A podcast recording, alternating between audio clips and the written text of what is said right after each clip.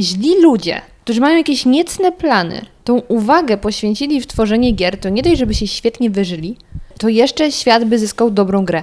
Przecież to tyle energii trzeba wsadzić, tyle myślenia. Gdyby ludzie planujący wojny zaczęli planować gry komputerowe, wyszłaby z tego dobra gra. Tak, dlatego jest, jest- tak mało wojen, bo Ja oni pracują w branży gier. No mam nadzieję. Five, four, three, two, one. Podcast radioaktywny.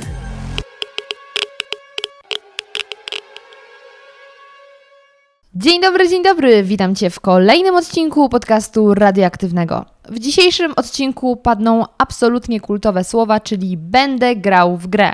Bo niech pierwszy rzuci dyskietką ten, kto nigdy nie grał w żadną grę komputerową. Od znanego wszystkim Mario przez starego i poczciwego króla Leona, po nastrojowe GTA San Andreas, wciąż aktualną FIFA i nieśmiertelne, no prawie Simsy. Nawet jeśli teraz już nie gracie w gry, to domyślam się, że na pewnym etapie waszego życia stanowiły one dość istotną jego część. Ale czy kiedykolwiek zastanawialiście się, jak właściwie tworzy się gry? Czy jest to trudne? Czy jest możliwe, żeby każdy z Was, każdy jeden jak słucha, włączył sobie odpowiedni program i stworzył własną grę? No ja się nad tym zastanawiałam i wtedy na mojej drodze stanęli Neska Górska oraz Kamil Brzeziński, którzy są założycielami Bolt Pixel i stworzyli grę Back to 1998. Podcaście powiedzieli mi, jak się tworzy gry komputerowe, kto może to zrobić, jak duży jest rynek gier w Polsce, jak w ogóle mają się polskie gry na świecie, a także jak wygląda małżeństwo graczy. Czy da się połączyć życie rodzinne z graniem na konsoli? No jest to taki oczywisty temat. I właśnie o tych sprawach rozmawiamy piksel po pikselu. Także bardzo serdecznie zapraszam Was do wysłuchania naszej rozmowy. Dzień dobry, dzień dobry moi drodzy. Jest mi niezmiernie miło, że udało nam się spotkać wreszcie, pomimo kilku prób umawiania się i przekładania, ale licencjat to zło już ustaliliśmy. Spotkaliśmy się tutaj, żeby porozmawiać o Waszym najmłodszym dziecku. No, zgadza się. Można tak powiedzieć, że to jest nasze najmłodsze dziecko, bo rzeczywiście nasza gra powstawała 9 miesięcy. Co ty? To genialnie trafiłam. Stworzyliście grę, która jest ośmiobitowa, tak to się nazywa?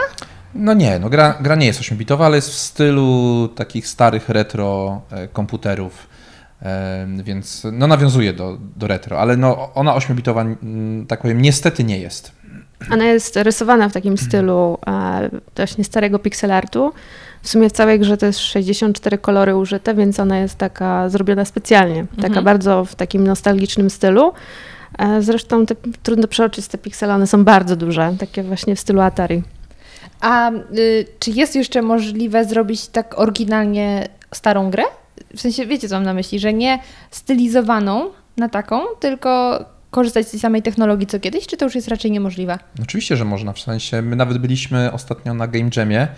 E, W Warszawie jest cyklicznie co roku organizowany taki Pixel Heaven. To jest taki, takie święto retro, można powiedzieć, e, gdzie, e, gdzie są targi, gdzie są prezentacje ludzi z branży gier.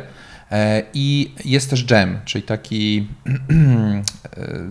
jakby to ładnie. Na zadany temat, na Ujęć. warsztacie mm, tworzy się grę. I ma się ograniczony, e, ograniczony czas, no i trzeba stworzyć działające demo. I w tym, w tym roku właśnie tytułem e, raz, że był e, ten game jam był 8-bitowy faktycznie, e, to jeszcze był ASCII dodatkowo. ASCII to jest taka, no ASCII generalnie to jest tablica znaków w komputerze. Czyli wszystkie literki, znaczki specjalne, na to się mówi tabelka ASCII. I Czyli, tematem czyli było to, co mamy na klawiaturze, tak? nawet więcej. Okej. Bo to jest 255 znaków plus jeszcze pusty, więc generalnie to jest temat, tematem gry był akurat ASCII i my też robiliśmy grę na tym, na tym Game Jamie E, i em, warunkiem było właśnie zrobienie gry na platformę 8-bitową. I większość gier, które tam były, powstawały właśnie na Commodore 64, na Atari, e, na ZX Spectrum, czyli na takie stare komputery z lat 80. czy początku lat 90. Można na tym kodować. I kodowali. I oni nawet gry, co niektórzy robili na tych starych komputerach. Niektórzy już tam bardziej eksperci pracowali na swoim PC, a potem wgrywali na, e, na ten stary komputer swoją, swoją grę, więc gry cały czas powstają. E, Ja ostatnio kupiłem grę na Amigę. Nową. E, nową grę, która niedawno się ukazała. Wydana jest na płycie, na dyskietce. E, tak, w tak. pudełku. Normalnie gra na Amigę, bo cały czas powstają. Powstają gry na Commodore, powstają gry na Atari. No my akurat z naszymi produkcjami tak daleko nie cofamy się. W sensie nasza gra jest na Windowsa i to jeszcze Windowsa minimum e, 7, e, więc na starym sprzęcie nie uruchomimy. Ale na tym Game Jamie robiliśmy grę na taką małą konsolkę przenośną 8-bitową, małą. Ona się nazywa Arduboy. E, I, I to jest 8-bitowa konsolka, tylko że to nie jest retro, bo to jest sprzęt, który jest powiem, nowoczesny, ale jednak Tak E, samo jest stylizowany, tak, czyli tam akurat no, no nie ma takiej palety kolorów, tylko jest tylko czarny i biały. A w sumie gra nie może więcej ważyć niż 22 kilo bajty. bajty. Myślę, hmm, Gdzie okej. współczesne gry teraz ważą tam Tak. po 50 gigabajtów, tak? No, do, Czyli e, milion razy więcej. do dyspozycji miałam do zarysowania, no bo ja musiałam akurat na tym game jamie stworzyć grafiki, tak żeby coś było widać to z użyciem ASCII, więc tak jak e, niektórzy bawią się z różnych znaków, tworzą buźki, no to ja musiałam zrobić po prostu z tego grafikę jakąś taką, żeby to było Czekaj, czekaj, widoczne. czekaj. Z różnych znaków, typu kropka, przecinek, Tak, wykrzyknik, tak. stworzyć postacie albo jakieś grafiki. Postacie, Grafiki, tak. grafiki, A Zrobiliśmy można je jakoś obracać? Jest- obracać raczej Można nie. niektóre grafiki, w sensie możesz sobie wyobrazić, że masz na klawiaturze masz ukoś, ukośną linię, czyli slash, No, masz pionową, no. Potem masz backslash, potem masz minus. Czyli tak naprawdę obracasz y, kreską. Czy jak zrobisz z tego animację, no to masz taki, Obracaną taką no, animację. Możesz na przykład ten. kółka zrobić w jakimś tam samochodzie, w ASCII, wstawiając po kolei w tym samym miejsce kolejne znaki. Ile to jest roboty? No tak, Damn! ale tak się kiedyś też robiło gry, nie? Więc y, No tylko wtedy nie było innych możliwości, więc się korzystało Tak. z tego, co jest, a teraz są inne możliwości. I to jest fantastyczne, że wam się chce. W ogóle ja uwielbiam ludzi, którym się chce. I wy jesteście chyba na czele na razie z tych, których znam. Dziękujemy. Ale, ale to właśnie y, ta nasza gra, która jest ta Back to 1998, ona jest, y, y, ona jest robiona z wykorzystaniem współczesnych narzędzi, bo do grafiki używamy GIMPa. Em, całe środowisko też jest na, na Windowsie 10, więc wszystko jest, tak powiem, robione w nowoczesnym, nowoczesnych, nowoczesnej technologii, ale stylizowane, czyli muzyka jest też taka 8-bitowa, dźwięki są też takie trochę retro. No właśnie, a zatrzymajmy się chwilę na tych 8 bitach, bo oprócz 8 bitów może być też y, tam 16, tak? 64, coś takiego jest? No może. No właśnie, to jeśli ktoś się zupełnie nie zna, i to nie ukrywam, jestem trochę ja, co to właściwie oznacza? To, to zależy do czego to odniesiemy, bo generalnie e, mówiąc o bitach, jeśli chodzi o komputery, to określamy w ilu, w, w jakiej, jak dużej jednostce przechowujemy dane. W sensie jeden bit to jest 0 albo 1, tak? Bo komputery są binarne. Póki co mamy już komputery kwantowe, ale skupmy się na komputerach binarnych. Komputery binarne przetwarzają wszystkie dane w środku, w procesorze e, w sposób zero-jedynkowy. Tam są albo 0, albo jedynki, nie ma innej opcji.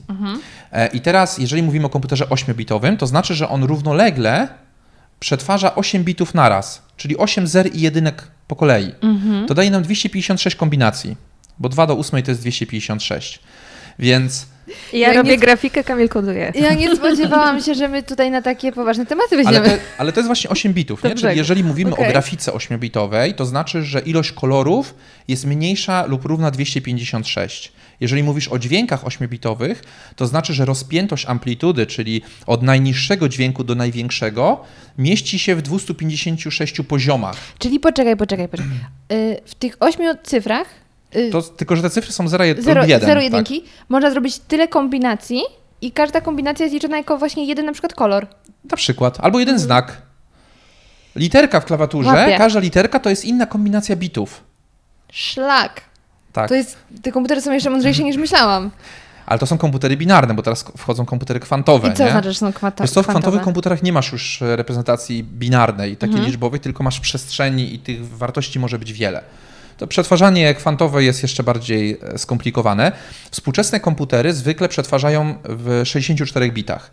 Czyli jak masz współczesny komputer z jakimś tam procesorem typu Intel i tak Mhm. dalej, on zazwyczaj jest 64-bitowy. Czyli, czyli masz 64 bity naraz jak gdyby przetwarzane e, Ja już wiem, co, będzie to, co będą znaczyły te bity, jak będę czytała konfigurację. Wow. No, no Tak, no zdarzają się jeszcze 32-bitowe komputery i dlatego na przykład Windows jest w dwóch wersjach. Na przykład jak ściągasz jakieś 32, programy, 64. to masz do wyboru, czy instalujesz wersję 32-bitową, czy 64-bitową. Nie? I jak masz system 64-bitowy, to też masz wtedy aplikacje, możesz mieć 64-bitowe. Nie? One pracują wtedy szybciej, bo równolegle są w stanie przetwarzać Więcej- większą ilość danych, tak, dwukrotnie większą. Nie? Dlatego 64-bitowe są professional. Szaleństwo. Dobra, ale poczekajcie, bo tutaj zeszliśmy na bity, a my zaczęliśmy od gier, ale ośmiobitowych. Dobrze, to ja teraz staram się to przetwarzać. Jak się robi gry? Mówię teraz już, jak wy robicie gry.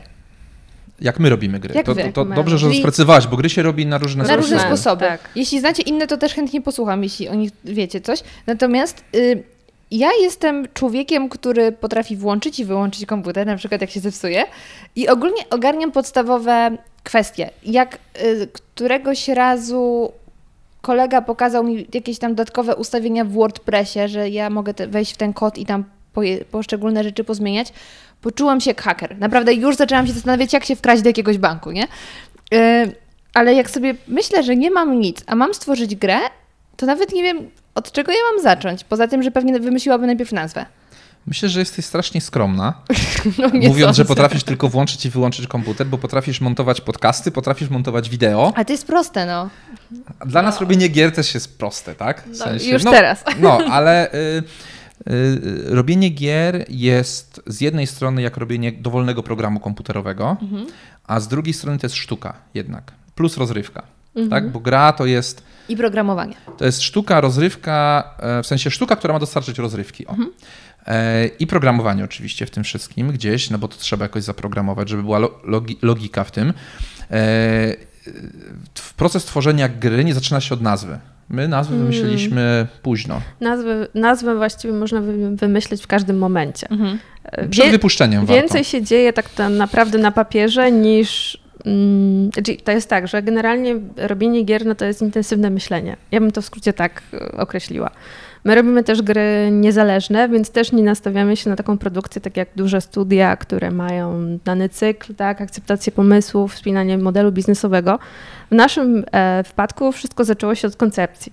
W sensie, no to, to akurat ja byłam tą osobą, która musiała rozpisać, co, co jest nam potrzebne, żeby zrealizować. Bo to jest pro, tworzenie produktu, tak? W Ale sensie. to znaczy, bardziej się skupiałaś na tym, jak ma iść fabuła, czy jakich później trzeba użyć komend i kolorów i znaleźć Nie, nie, nie. Raczej to jest tak, że e, zaczęłam od tego, żeby zobaczyć, jaka nisza nie jest zagospodarowana na rynku.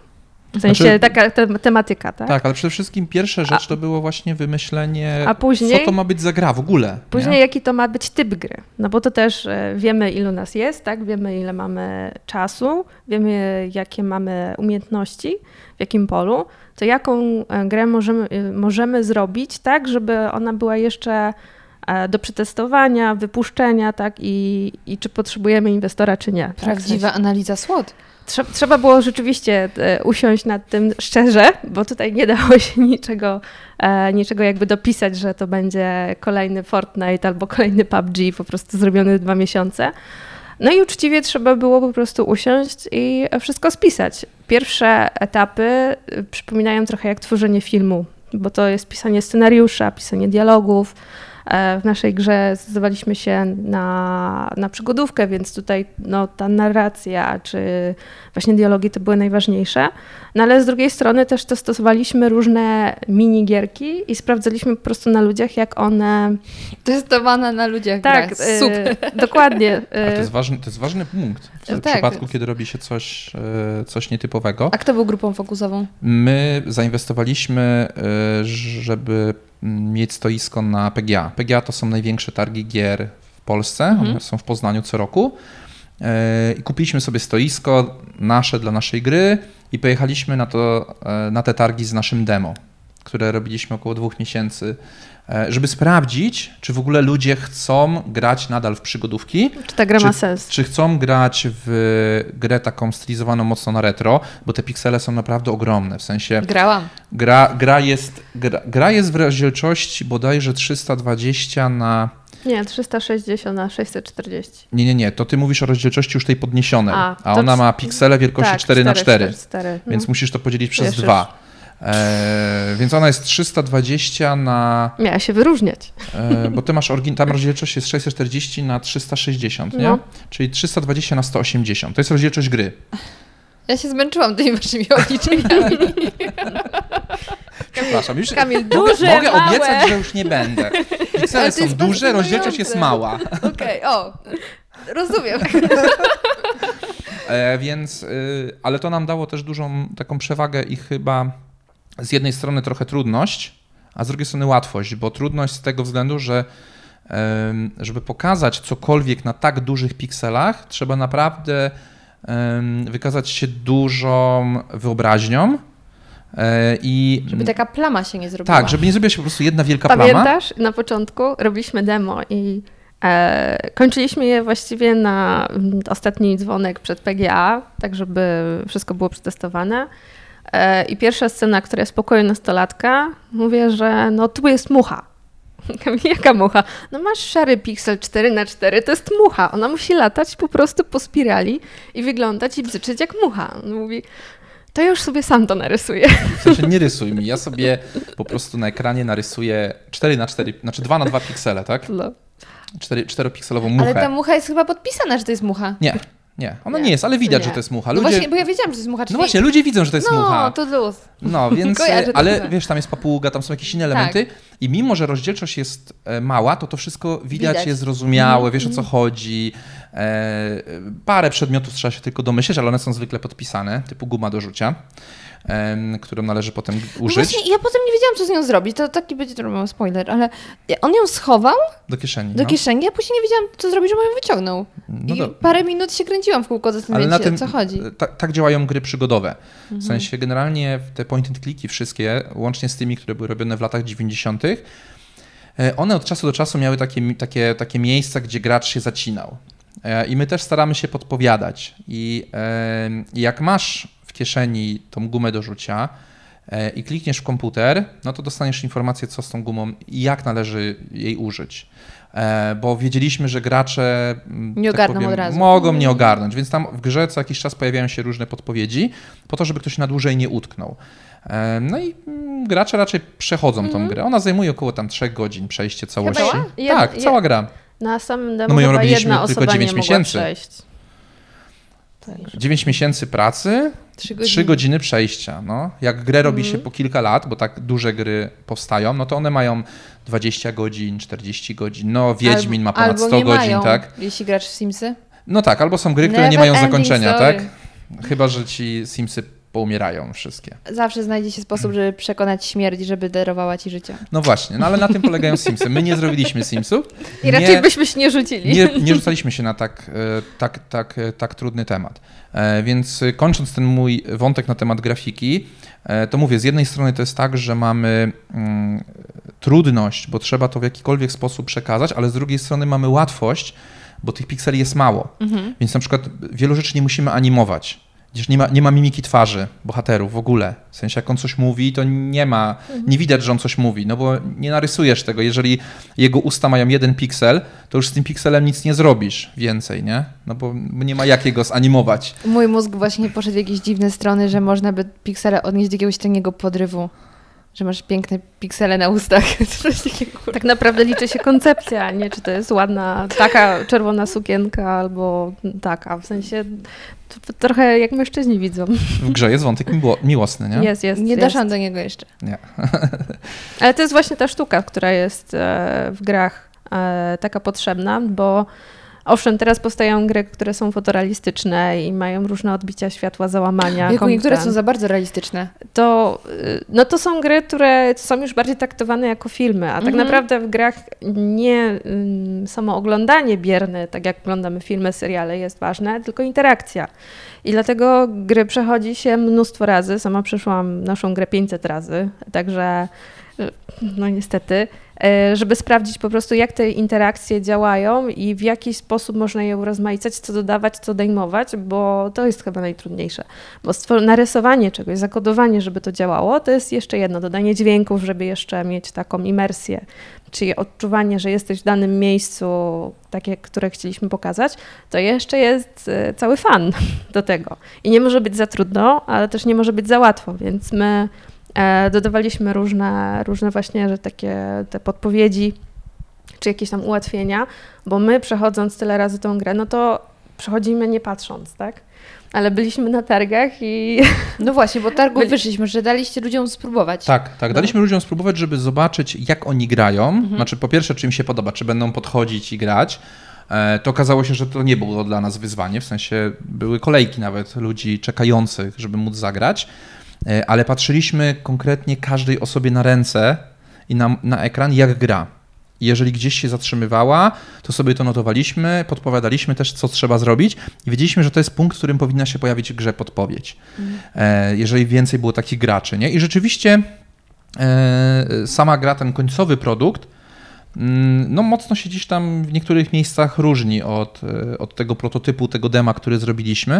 A czy to jest taka popularna praktyka, że ludzie właśnie jeżdżą na targi, jak- jeśli sami robią gry i testują na ludziach na tych targach? Powiem tak, e, popularną praktyką jest to, że dajesz znajomym pograć swoją grę. E, Jeżeli masz na to pieniądze, to jedziesz na targi. Bo targi niestety kosztują. Nie? Dla nas to była dosyć spora inwestycja, bo my nie mamy inwestora, więc każdy pieniądz wydany to są nasze, nasze pieniądze, czyli zamiast pojechać na wakacje, jedziemy na targi, tak, dwudniowe, bo to jest ten, Tak, ten koszt. do To jest mniej więcej ten koszt, tak, bo takie targi nas tak. tam wyniosły około 7 tysięcy złotych w sumie, więc to nie jest mały koszt. Już nie te polskie targi. E, Polskie targi. Ja mówię o polskich. Polskie. Tak, samo stoisko kosztuje 4000 złotych. No. Robienie gier jest drogie, jest bardzo drogie. W sensie to nie jest tak, że nawet jak do nas przychodzą różni ludzie, chcą nam pomóc, nie wiem, skomponować jakiś utwór, dołożyć pewne rzeczy, no to no nie możemy, tak? My korzystamy z różnych elementów i e, to wszystko jest wykorzystane komercyjnie. Więc my nie możemy przyjąć po prostu, bo chciałby ktoś nam zrobić, tylko wszystko to musi być. No musimy zapłacić. No, zapłacić. E, więc generalnie najlepszym sposobem to jest przetestowanie na znajomych albo gdzieś na grupach, na jakichś forach. E, To ludzie robią często, nie? N- Bardzo, jeżeli, mm, znaczy my jesteśmy członkami kilku tam grup na Facebooku, takich tam indie game developers e, i rzeczywiście ludzie na przykład potrafią rzucić demo, pochwalić się, słuchajcie, pracuję nad taką grą, co o niej myślicie? E, A jak ma w gronie znajomych, to wysyła na przykład na prywatnej wiadomościach, słuchaj, mam, mam grę, czy chciałbyś zobaczyć, albo wysyła filmik z gry i pyta o jakieś tam wrażenia, albo potrafi wysłać grę do przeklikania, do zabawy.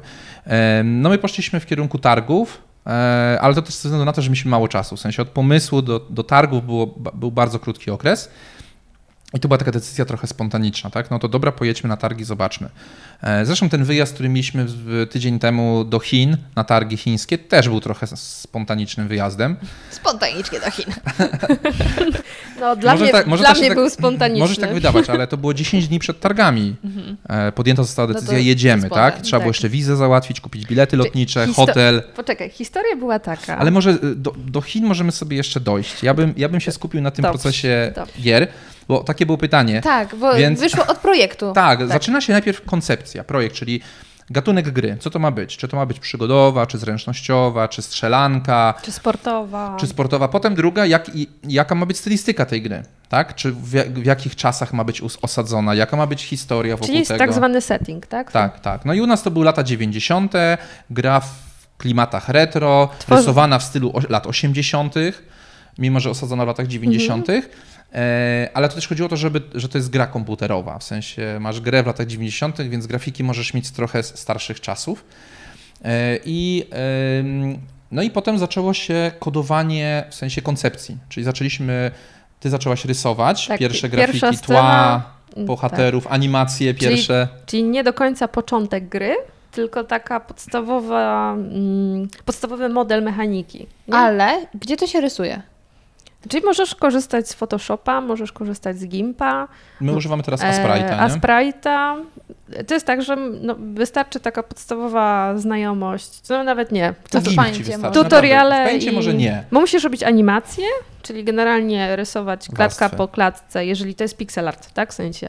E, No i rysować wszystko, w sensie w każdym stanie, czyli jeżeli coś jest kliknięte, to wygląda to inaczej, jeżeli jest coś w inwentory, to wygląda to inaczej, jeżeli coś podnosisz, to musi być animacja, jak się schylasz, podnosisz, chować, chowasz. Nie potrafię sobie tego wyobrazić. To jest dużo To- elementów. Totalnie nie potrafię sobie tego wyobrazić. Jak zastanawiam się, jak to jest, że powiedzmy, no, no największe doświadczenie mam w Simsach, więc są Simsy i tam jest tyle różnych możliwości, a to ten świat nie istnieje naprawdę i ktoś to najpierw musiał narysować. Mhm. I wszystko narysował. I jak? Znaczy wszystko, nie wszystko, bo to jest tak, jeżeli masz grę 3D, To robisz e, modele. to jest trochę łatwiej, znaczy jest trochę inaczej, bo skupiasz się na budowaniu modeli 3D i potem animator e, te modele animuje, czyli tam dodaje szkielet, żeby te, te, te, te- postacie jakoś się trzymały, tak że ręka, nie wiem, nie zwisa ci z biodra, tylko we właściwym miejscu jest, że ona się rusza, że tam jest jakaś grawitacja, są jakieś takie elementy e, interaktywne e, i, i, i tam są kodowane jakieś tam standardowe animacje. Oczywiście może być tak, że nie wiem, bohater jest grubszy, no to ma trochę inne animacje, chudszy ma inne. E, I potem w kodzie to się dostosowuje też. Czyli jak już deweloper dostaje, dostaje specyfikacje, dostaje te, te wszystkie grafiki, e, wszystkie elementy, które potrzebuje do pracy, no to on to potem koduje, tak? Czyli Ale ktoś musi napisać, jak to ma działać. tak, a to, to u nas akurat nie było zgodnie ze sztuką, bo z racji tego, że my mieliśmy trochę inne tempo i, i też sposób, to była też nasza pierwsza gra, bo ja robiłem kiedyś gry w latach 80., Zaraz do tego dojdziemy. 90., Do waszej historii dojdziemy. e, ale e, więc ja jakieś tam doświadczenie z grami mam, aczkolwiek amatorskie, nigdy nie pracowałem w studiu gier i, e, i to było tak, że my zaczęliśmy robić te pierwsze sceny do tego dema i dużo rzeczy, w w wielu miejscach się gdzieś tam spieraliśmy, albo ja mówię, no jak ma to działać? Nie? No bo, bo nie było to nigdzie opisane. Mówię, a co ma się stać, jeżeli bohater kliknie tu? Albo kliknie tam, albo nie kliknie. Co ma się wydarzyć? Nie, bo rolą programisty jest zrobienie tej całej otoczki takiej logicznej, tego, że coś się dzieje po czymś, że jakaś animacja się wyświetla albo się nie wyświetla w danym momencie e, i łączenie pewnych faktów ze sobą, tak? Czyli jeżeli bohater, e, no możemy trochę zespoilować, bo to jest i tak, mm, tak powiem, druga scena, e, czyli jak bohater ma do naprawienia komputer, e, no to ja musiałem sprawdzić, jaki jest stan komputera w każdym momencie, tak? Czyli jeżeli komputer jest nienaprawiony, no to wtedy jak gracz na niego kliknie, to się ma wyświetlić to albo tamto. Ale jeżeli gracz ma w kieszeni na przykład gumę do rzucia i komputer jest nienaprawiony, to już się inna, inne dialogi wyświetlają, in, inne interakcje. A co jeżeli komputer jest naprawiony? E, co wtedy ma się wyświetlać, tak? Więc to, to jest dużo takich, lo, takiej logiki. Ja mam wrażenie, że twórcy gier są trochę bogami. I gdyby wszyscy źli ludzie, którzy mają jakieś niecne plany, tą uwagę poświęcili w tworzenie gier, to nie dość, żeby się świetnie wyżyli, e, to jeszcze świat by zyskał dobrą grę. Przecież to tyle energii trzeba wsadzić, tyle myślenia. Gdyby ludzie planujący wojny zaczęli planować gry komputerowe, wyszłaby z tego dobra gra. Tak, dlatego jest, jest- tak mało wojen, bo Ja oni pracują w branży gier. No mam nadzieję. Dlatego na świecie mamy, nie mamy wojen ostatnio tak dużo, bo ci ludzie właśnie siedzą i wyżywają się w tej branży gier. To jest niesa- ale słuchajcie, to jest tyle elementów, że wy mi to opowiadacie i ja jeszcze mniej wiem, jak się robi gry. Nie dlatego, że źle tłumaczycie, bo robicie to dobrze, tylko nie jestem w stanie sobie wyobrazić, że każdą jedną rzecz trzeba zaplanować, żeby ona działała. To jest dla mnie nie do pojęcia. No, dokładnie. Ja musiałabym to zobaczyć na żywo chyba. Y, To jest tak, że na początku, jak stworzyliśmy to demo, to przewidzieliśmy sobie wszystkie te sytuacje. Wyszliśmy, że to wszystko działa, i ale potem zaczęliśmy tworzyć dalej. No i tworząc już całą grę, musieliśmy się cofnąć do, y, do początku i sprawdzić wszystkie inne możliwości, które zostały dobudowane w trakcie. Więc to jest y, naprawdę żmudny proces, bo to jest tak, że jak nie możesz zamknąć żadnego właściwie elementu, bo trzeba go sprawdzać, a jeszcze są różne y, dodatkowe rzeczy na przykład związane z silnikiem, którym też ma swoje różne, y, jak się przekonaliśmy, y, różne techniczne strony. Jakimś silnikiem. Bo silnik gry to jest taki podstawowy, ym, podstawowe miejsce, w którym y, Kamil koduje grę i na której się zdecydowaliśmy na Game Makera w którymś momencie. To jest tak, że jak tworzysz grę, to żeby wyświetlać rzeczy na ekranie, musisz wczytać grafikę, czyli obrazek i wyświetlić ją na ekranie, tak? To wymaga iluś tam operacji, takich programistycznych. I możesz to napisać samodzielnie. Czyli możesz napisać sobie funkcję, która, która wczyta dany obrazek i w odpowiednim miejscu wyświetli go na ekranie. Taki Excel trochę. Takiego, taki Word bardziej, albo WordPress, bardziej coś, coś tobie bliższy. Czyli, e, czyli ty jak gdzieś publikujesz na przykład na WordPressie, albo w Wordzie jak robisz dokument, albo w PowerPoincie, to ty określasz, wyciągasz z dysku plik i określasz, gdzie on ma się znaleźć w tym dokumencie. Tak. To możesz samemu zakodować jako programista ten cały proces. Wczytaj, pokaż, nie? E, I niektórzy tak robią. W sensie piszą własny silnik gry. Bo silnik gry to jest to, co napędza całą grę, całą logikę, wyświetlanie, interakcje, takie podstawowe rzeczy. E, I my zdecydowaliśmy się, że no, nie stać na to, żeby pisać od nowa silnik. I jest kilka silników, na których powstają gry. E, najpopularniejszy w tej chwili to jest Unity, czyli jeżeli programista chce zrobić grę, to zwykle wchodzi na stronę Unity, ściąga sobie silnik i na nim tworzy grę. I silnik odpowiada za to, że programista nie musi się zastanawiać, jak wczytać dany obrazek, tylko po prostu mówi, tu są obrazki i tu na ekranie mają się załadować i nic go więcej nie interesuje. Już nie pisze tego kodu, który za to odpowiada. I to jest ten silnik. My akurat mamy GameMakera. GameMaker też jest bardzo popularny. Jest jeszcze Unreal Engine i parę, parę innych. Duże studia gier, takie jak, nie wiem, CD Projekt Red czy, czy Redzi Techland. mają własne. Redzi, Redzi mają własny silnik do Wiedźmina napisali go, więc duże studia zwykle piszą silnik, małe studia zwykle korzystają z Unity. My się zdecydowaliśmy na GameMakera, bo GameMaker ma taką dosyć unikalną e, możliwość, że nawet ktoś, kto nie jest programistą, może stworzyć grę. No właśnie o to chciałam Cię zapytać. Czy to jest w ogóle możliwe, że ja teraz stwierdzam, mm, chcę mieć grę o podcastach i jednorożcach. Czy ja mogę sobie stworzyć taką grę sama? A, a ktoś ci ją narysuje, czy sama będziesz ją rysować? Zakładając, że ją umiem rysować, to ktoś.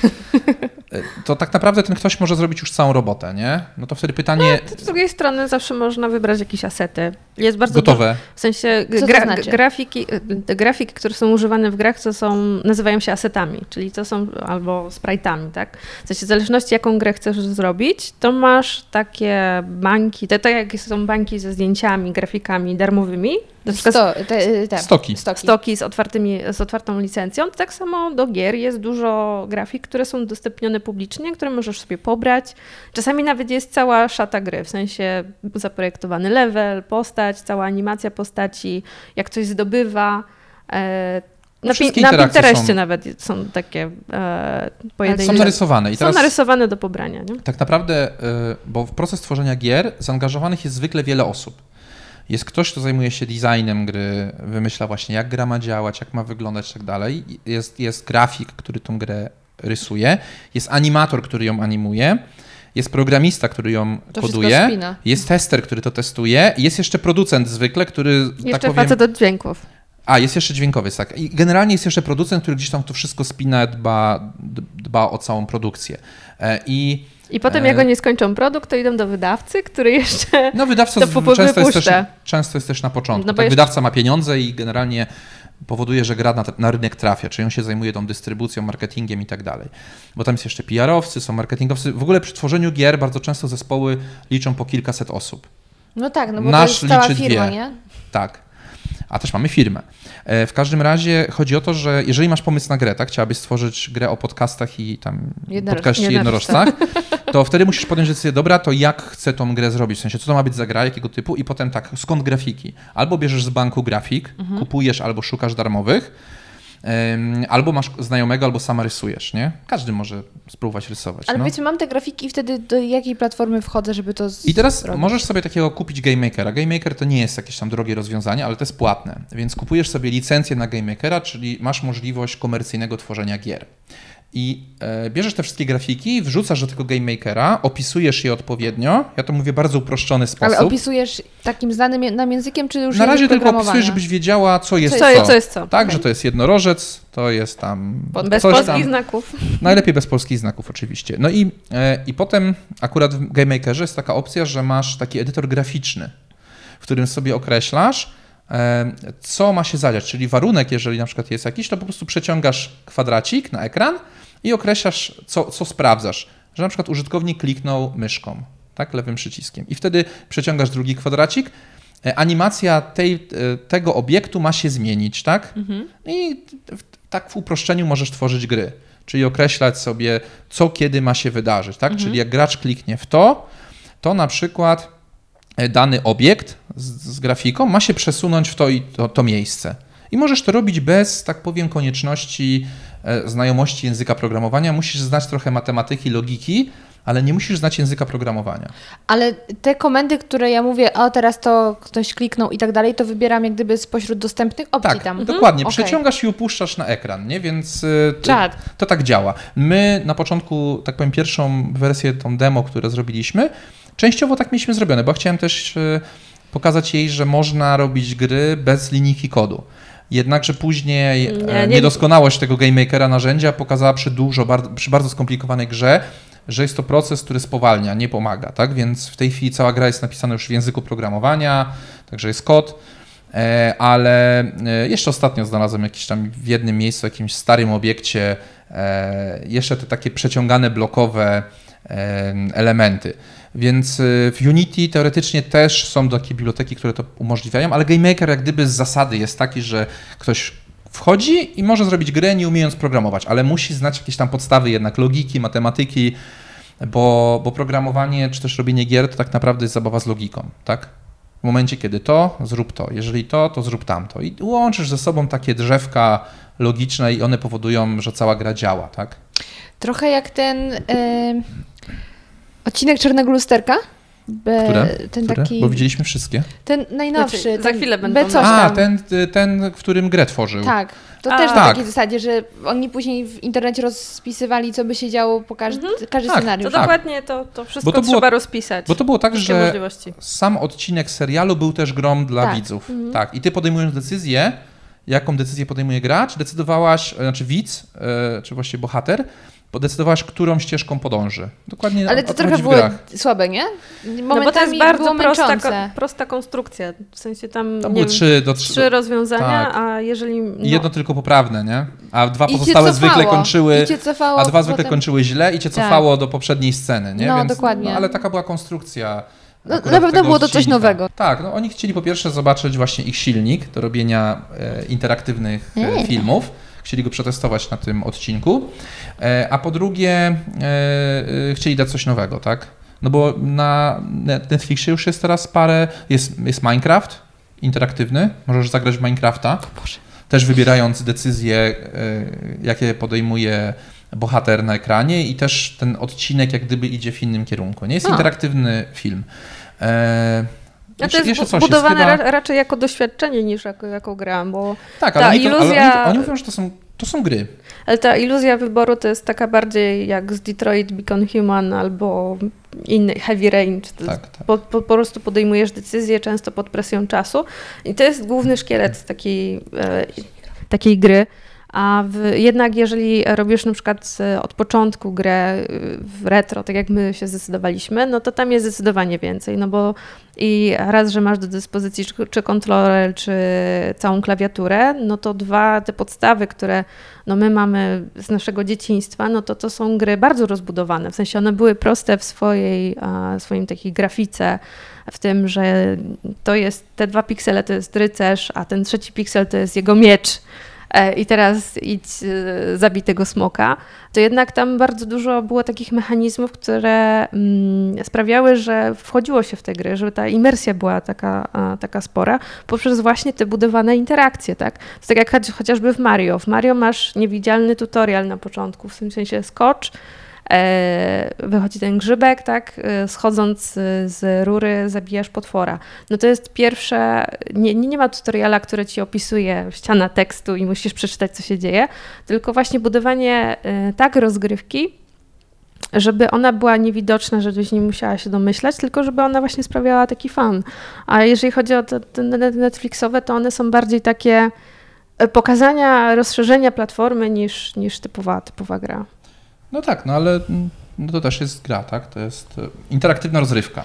Y, Jak wspomniałaś o doświadczeniach z dzieciństwa, to niedawno trafiłam na YouTubie na y, filmik opowiadający o grze Lef Leon? Chyba Mhm. coś takiego, nie wiem czy kojarzycie. Była To- taka gra. Znasz. To była jedna z moich ulubionych gier, z takich bardzo wczesnych. I ja nigdy nie dałam rady jej przejść. Dochodziłam do drugiej planszy i nie dawałam rady przejść. I jak zobaczyłam, że jest ten film, to stwierdziłam, wow, to ja po 20 jakichś trzech latach dowiem się, o co w tej grze chodziło. I właśnie y, ci, ten prowadzący, ta osoba, która to omawiała, y, mówiła, jak skopana była to gra. W sensie miała ogromny potencjał, ale była źle zaprogramowana czy coś tam i na przykład momentami mogłeś w któreś miejsce klikać 10 razy i się nic nie działo, dopiero za 11 przeszło. A ja myślałam, że to była ciągle moja wina, jak grałam w te gry. I to mi trochę y, odczarowało tą grę. ale dalej mam, jak, nawet jak patrzyłam na te zdjęcia, to wielki sentyment do takich starych polskich gier, bo oni nawet, mówił ten gościu, że ta gra, gdyby była lepiej zrobiona, miałaby ogromny potencjał jako polska gra. E, Jestem ciekawa, jak teraz się mają polskie gry. Czy Polacy są w tym dobrzy, w ogóle w robieniu gier? No ja myślę, że tak, w sensie, nie mówię o naszej firmie, em, no bo my raczkujemy, w sensie razem jako, jako, e, jako producenci e, gier. Zresztą wydaliśmy jedną dopiero dużą produkcję plus parę małych gierek na, na jakieś tam niezależne platformy, więc, ale generalnie Polacy y, nie tylko w Europie, ale na świecie bardzo się liczą w branży gier. I to nie tylko sprawą Wiedźmina, tak? E, No bo Wiedźmin, wiadomo, to jest taki sukces globalny, o którym każdy wie, e, wszyscy, wszyscy o tym słyszeli, sporo osób grało.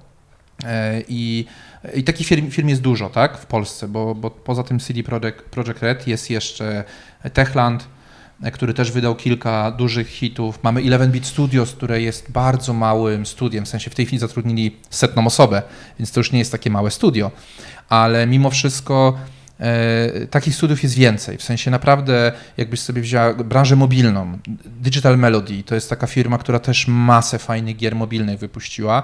Em, e, chyba najbardziej znany to jest ten drwal, który rąbie e, e, drzewa. Taka mobilna aplikacja, znaczy gra, więc i takich firm w Polsce jest masa. W tej chwili bodajże jest chyba 400 firm w Polsce, które zajmują się robieniem 400 gier. Co? Tak, Różnych, w sensie jest w jednej kilka- branży 400 firm, Bo które pięć robią jest gry. chyba największych, takich, Takich dużych, tak. a reszta to jest wszystko małe firmy, które robią niezależne projekty. I co ciekawe, to są głównie projekty, które nie osiągają jakichś wielkich sukcesów w Polsce, tylko po prostu mają sukcesy na świecie. I są targetowane na zupełnie inne Chinki, y, Chinki Chinki. na zupełnie inne rynki niż, e, bo chciałam Chiny powiedzieć, na zupełnie inne rynki i są robione w takiej, e, często Polak nawet nie wie, że takie gry są tworzone w Polsce. Aha. No Właśnie, czy to się w ogóle opłaca? Da się spokojnie żyć tworząc gry? No, ja znam wiele osób, które żyją z branży gier. Ale takich mówimy nie tych mainstreamów, Nie, nie, nie, tylko nie. takich małych. Tak, małych, mniejszych.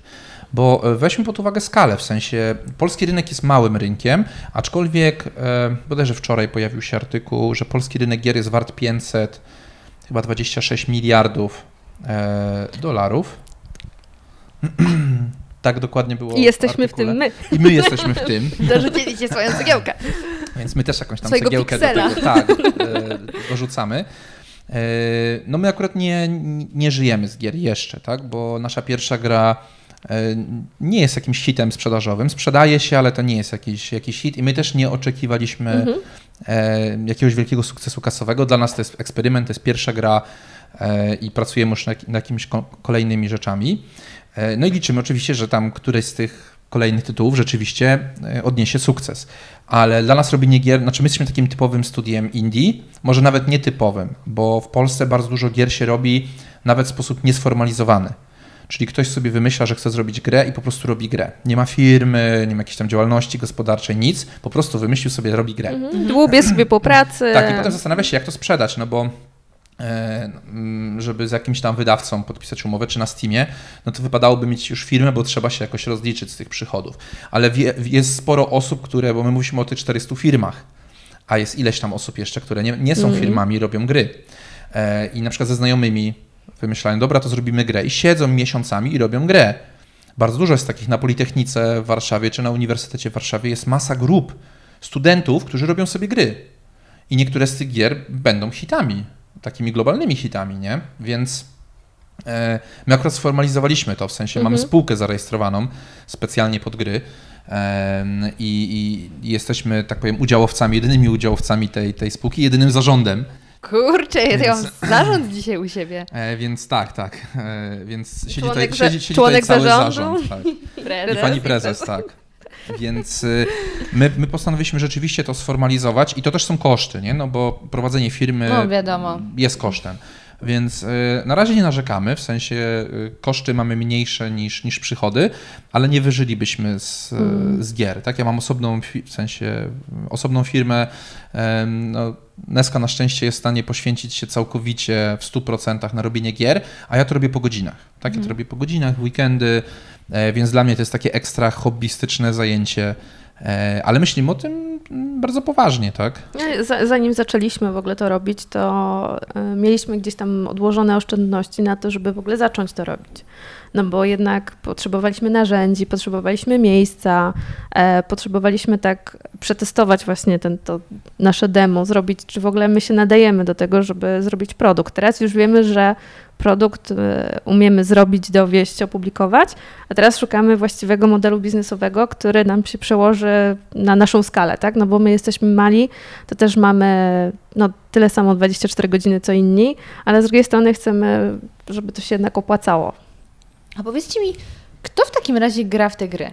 Bo e, jak ja sobie myślę gry i jak słyszę, w co grają ludzie, to zazwyczaj właśnie pada Fortnite, pada FIFA, e, pada Warcraft. No, Sorry. grają jeszcze Warcraft. World of Warcraft, To grają. są rzeczy, których ja w ogóle nie znam, nigdy w to nie grałam. Mhm. Ale są tytuły, które do mnie trafiają, bo moje gry dzieciństwa i potem starszego jeszcze życia to jest GTA San Andreas, Mhm. już czwórka wydaje mi się przekombinowana. Ta, ja poczuwałam te piksele z GTA San Andreas. Yy, właśnie w dzieciństwie jakiś kangurek Kao, który wraca, yy, Simsy i jeszcze Midnight Club. No i jeszcze Need for Speed. I to są gry, które ja znałam. Ale oprócz tego, jak słyszę, to właśnie jest jakiś Fortnite, FIFA. I się nagle okazuje, że jest tyle firm, które tworzy własne firmy, więc pytanie, kto w to gra? Bo ludzie lubią wybierać to, co jest popularne. Okej, znaczy y, tu- tutaj, tutaj poruszasz jak gdyby dwa tematy. W sensie e, jeden dotyczy w ogóle modelu albo gatunku gry, a drugi dotyczy e, sposobu, w jaki ta gra się sprzedaje. E, Spośród tych gier, które ty wymieniłaś, większość z nich to są gry, które możesz grać w nieskończoność. Czyli e, nawet jak przejdziesz fabułę, to możesz zagrać jeszcze raz, jeszcze Albo raz, przejść inaczej samochodem. pojeździć sobie samochodem po mieście, więc to są takie gry, w które, do których wracasz i po prostu grasz. Oczywiście producenci tych gier i tak pracują nad nowymi wersjami, no bo FIFA co roku wychodzi nowa, Need for Speed praktycznie też wychodzi nowe. Akurat Need for Speed i FIFA to jest ten sam producent. E, Simsy, które wymieniłaś, to jest też producent Need for Speeda i FIFA. I, i? Simsów. Wszystko jest Electronic Arts. No. Więc e, generalnie wymieniłaś akurat gry praktycznie jednego producenta. No jeszcze Rockstar, tak? Bo GTA E, to Rockstar Rockstar, jest jest osobno. Rockstar to jest coś osobnego. Tak, GTA akurat to jest Rockstar, nie, nie, nie EA. Ale e, to jest tak, że e, w tej chwili ludzie bardzo często grają w gry free to play. Czyli właśnie Fortnite'a, e, World of. Warcraft, PUBG, te wszystkie gry takie, które właśnie są jakimiś strzelankami sieciowymi, czy jakimiś takimi przygodami gdzieś w sieci, gdzie nie płacisz za granie, ale płacisz za ekstra rzeczy. A no, Czyli w tam te Warcraftie mikro- musisz mieć Czyli potem- mikropłatności. W- Akurat w Warcraftie w pewnym momencie, jak dochodzisz do jakiegoś tam levelu, to musisz abonament płacić, Tak. ale to jest płatność taka cykliczna gdzieś tam. E, my akurat robimy gry premium. Gry premium charakteryzują się tym, że gracz kupuje raz i nie płaci potem za żadne dodatkowe rzeczy. Tak jak w sumie kiedyś były. Tak jak GTA. Mhm. Jak, znaczy, przepraszam, GTA akurat jest trochę wyjątkiem, bo w GTA kupujesz GTA, a potem możesz dokupować walutę. Za moich czasów nie. A teraz już tak. Bo jak San Andreas to grałeś... No tak, ale w GTA no. 5 generalnie Tak, tam, tak, tak, tak. tam masz e, walutę, którą możesz kupować i za tą walutę wirtualną potem Pan kupujesz. Gąbka, jak na w naszej klasie. Tak, kupujesz, kupujesz sobie gąbki, dokładnie. E, więc e, w tej chwili bardzo dużo gier się produkuje w modelu freemium, czyli grasz za darmo i potem część graczy płaci. Tam jest e, jakiś tam 1% graczy, którzy płacą i, i płacą za tych pozostałych graczy, no bo tak to działa. No bo ktoś musi za tych pozostałych płacić, no nie ma nic za darmo, nie? Jeżeli gra jest sieciowa, to ta gra sieciowa wymaga serwerów. Ktoś za te serwery płaci. I za te serwery płaci ten 1% graczy, którzy kupują skrzynki, którzy kupią sobie skórkę w Fortnite, którzy kupią sobie jakiś pakiet dodatkowych gier. Oni płacą za tych wszystkich graczy, którzy nie płacą. No jest, Kurde, życie na krawędzi, żeby się z tego utrzymać. jeżeli masz dobrą grę, no to, to nie, bo to są, to są, to są Mi- miliardy dolarów. Akurat Polacy nie wydają dużo w, w grach, ale no, są takie rynki, które po prostu utrzymują, tak? Stany, Chiny. Chiny, w Chinach. Japonia, więc y, no, to, to jest tak, że Tak. oni wydają naprawdę olbrzymie sumy na skórki, na jakieś e, dodatkowe kolorki. No my może nie, ale generalnie no, to musi się w takim razie spinać. Bardzo często jest tak, że ludzie, którzy grają w te darmowe gry, potrafią wydać, nie wiem, 1000 złotych na wszystkie dodatki w grach. Ja nigdy nie wydałem 1000 złotych na jedną grę, no bo gry zwykle, nawet te premium e, z najwyższej półki, one kosztują tam po 250 zł i to już Tak. jest taka górna granica. No to wyobraź sobie, że dostajesz go za darmo i z własnej nieprzymuszonej woli podpinasz sobie kartę kredytową i i wydajesz 1000 zł w tej grze. No to jest niezły biznes, nie? Ale tak działają, tak działają gry właśnie te free to play. No my póki co nie mamy e, żadnej gry, aczkolwiek przymierzamy się, mamy jakiś tam pomysł pracujemy No nad nim, żeby to, w sensie sprzeczamy się jeszcze, czy to ma być free to play, czy premium, bo ja chciałem jednak premium. E, Ona jednak chce zrobić free to play. No bo czy- to są zupełnie inne mechanizmy już e, na podstawie, znaczy na, zanim się zacznie robić grę, już trzeba jakby mieć określone, czy to będzie free to play, czy to będzie premium, bo są zupełnie inne mechanizmy jakby zatrzymania gracza, tak? W sensie gracz, który jest premium, to oczekuje rozwiązań, dodatków, wszystko ma być już w, w, w, grze. A z kolei free to play, no to jest trochę takie droczenie się z tym graczem, że on no dobrze, no tutaj proszę, masz e, część rozwiązań na tacy, ale musisz poczekać na kolejne rozwiązanie, na przykład jest ogranicznik czasowy, że zagrasz sobie dopiero na przykład następnego dnia, bo dzisiaj już wszystkie twoje próby niestety wyczerpałeś.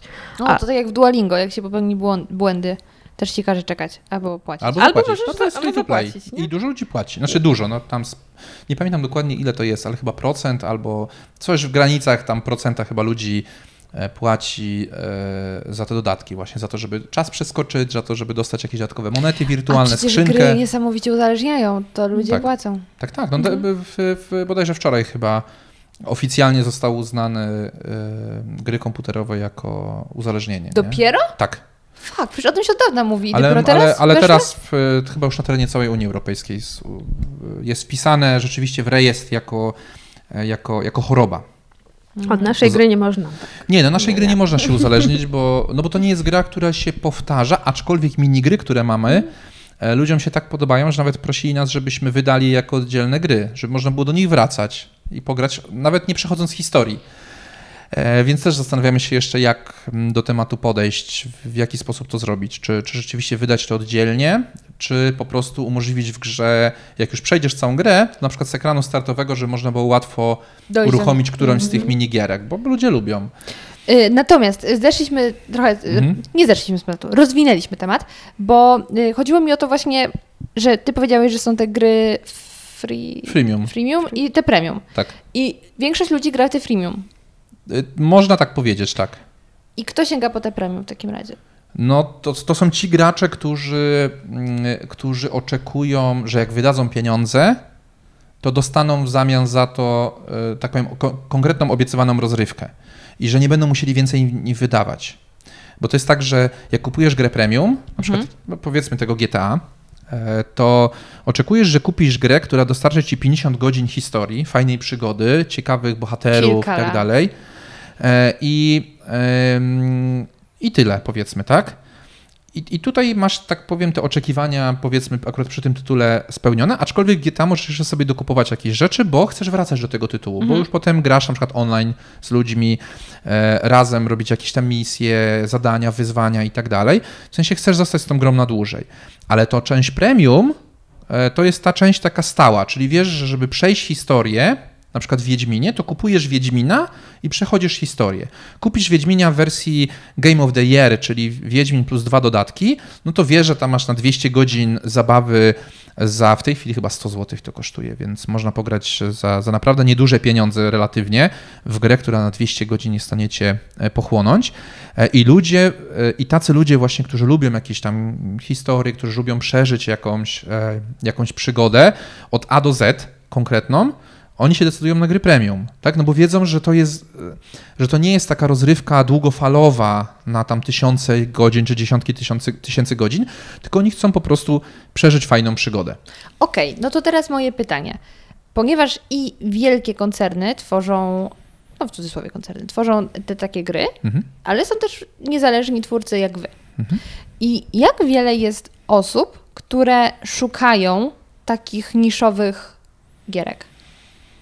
Ale takich jak nasza, Takich właśnie małych, tych 400 film, które są w Polsce. E, Wiesz co, ale te 400 firm, które są w Polsce, to niekoniecznie są, jest taka gra jak nasza, taka niszowa. Bo my akurat zrobiliśmy bardzo niszową grę. Po pierwsze jest pixel art, czyli są piksele. Po drugie to jest gra przygodowa point and click, która teoretycznie przez wiele osób uważana za wymarły gatunek. Aczkolwiek e, w tej chwili też Artifex Mundi, e, też jeden z tak- tych 400 firm w Polsce wydał grę przygodową point and click, tylko nie pixel artową. E, Więc ten gatunek nie umiera, E, tylko, że my, tak powiem, w niszy point and clickowej zrobiliśmy niszę w postaci gry retro. Hipsterzy, jak się patrzy. Tak, tak, Ale o tak. to właśnie chodzi, bo indie to znaczy niezależni. E, Najczęściej właśnie twórcy indie tworzą gry, które są niestandardowe. W sensie nikt inny po prostu nie stworzył e, takiej koncepcji. Sam Minecraft przecież był indie na samym No był, początku. Był. To była, z tego co pamiętam, Zanim gra Microsoft kupił, to to była stworzona to na, na dżemie i to są po prostu eksperymenty. I robiąc taki mały produkt, gdzie my mamy no, dwie osoby, które nad tym siedziały, to my jesteśmy w stanie przetestować po prostu, czy to chwyci, czy nie. A taka wielka firma musi pracować ileś lat nad tym, e, żeby wydać produkt, na przykład For Honor jest takim dobrym przykładem. Chcieli zrobić coś, coś dużego. I e, to może nie wypalić, ale wtedy koszty to są ogromne, tak? No bo to jest marketing globalny, to jest e, kilka lat developmentu, e, a w naszym przypadku, no to my jesteśmy w stanie zrobić coś innego, coś, co może trafić do ludzi, którzy nawet nie wiedzą, że bo było coś kiedyś takiego, jak właśnie point and click i ret- retro. Więc wydaje mi się, że teraz okres jest fajny, szczególnie, że lata 90. one wracają. W No, sensie ludzie są bardzo, Bardzo. zainteresowani, jak to kiedyś było, jak się grało.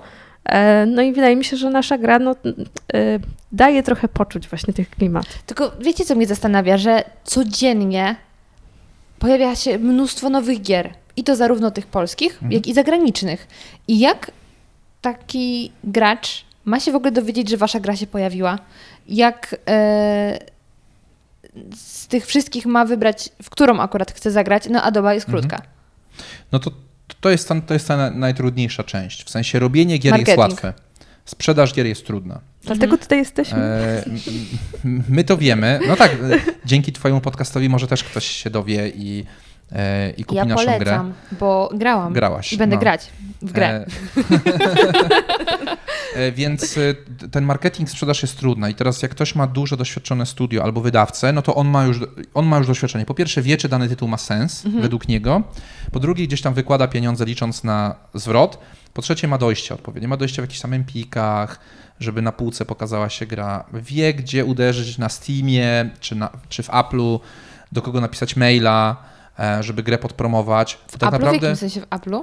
E, Żeby była dostępna w Apple Store? żeby gra była promowana przez Apple Store. To tak jak w App Store jest to promowane gry, No, no, no, często no. są artykuły o nich. No tak, ale Weź sobie wyobraź, że codziennie do App Store'a wpada kilkaset nowych gier. A To nie jest coś tylko abstrakcyjnego. To jest coś Ale czy na faktycznego. przykład jest możliwe, żeby wasza gra była w App Store? Coś takiego? No, Tak, oczywiście, jak my zdecydujemy się, to będzie. Ale to Apple Ale- ale podejmuje myślicie decyzję, czy będzie promowana. E, Wiesz co, to jest trochę inna historia. I ona jest trochę związana też z rynkiem chińskim, bo Mhm. jak wróciliśmy z targów, to nam się pewne rzeczy gdzieś tam e, mm, przemyśleliśmy. Przemyśleliśmy pewne rzeczy, e, ale y, to, czy dany producent zdecyduje się wydać grę na daną platformę, zależy głównie od niego. Oczywiście w, drugi, drugiej kolejności jest mm, dostawca tej platformy. I na przykład Microsoft, czy Nintendo, czy PlayStation, oni podejmują ostateczną decyzję. E, I nasza gra jest w trakcie certyfikacji w tej chwili e, w Microsoftie, żeby na Xboxie była. E, I, I oni wstępnie już wyrazili chęć, w sensie grali w tą grę, powiedzieli, że bardzo im się podoba i no w tej chwili czekamy już tam na jakąś papierologię. E, rozmawialiśmy też z Nintendo, żeby nasza gra się pojawiła na Switchu, to jest ta przenośna konsolka Nintendo, e, aczkolwiek tam się kontakt urwał. Nasz, z tego co wiemy, nie tylko nam się urwał, ale też innym deweloperom gdzieś w okolicach marca. E, przestali odpisywać z Nintendo, więc e, będziemy tam uderzać ponownie. A też nie ma oddziału w Polsce, nie? więc my się Tak. kontaktujemy właściwie z, Z, z. UK, tam jest UK, oddział jest w No. Wielkiej Brytanii, Jakie tutaj ten- w ogóle... Pi- europejski. Drogi zarządzie, to ja w moich skromnych progach was przyjmuję, obok jest kuchnia i tak...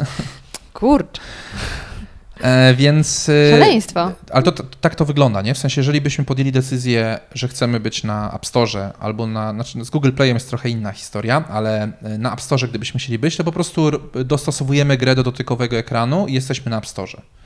Ale to, nie, to, to niczego nam nie daje, zupełnie. To tak jakbyśmy powiedzieli, ok, jesteśmy na Steamie. To, że jesteśmy na Steamie wśród setek tysięcy To tak innych jak z gier. podcastem.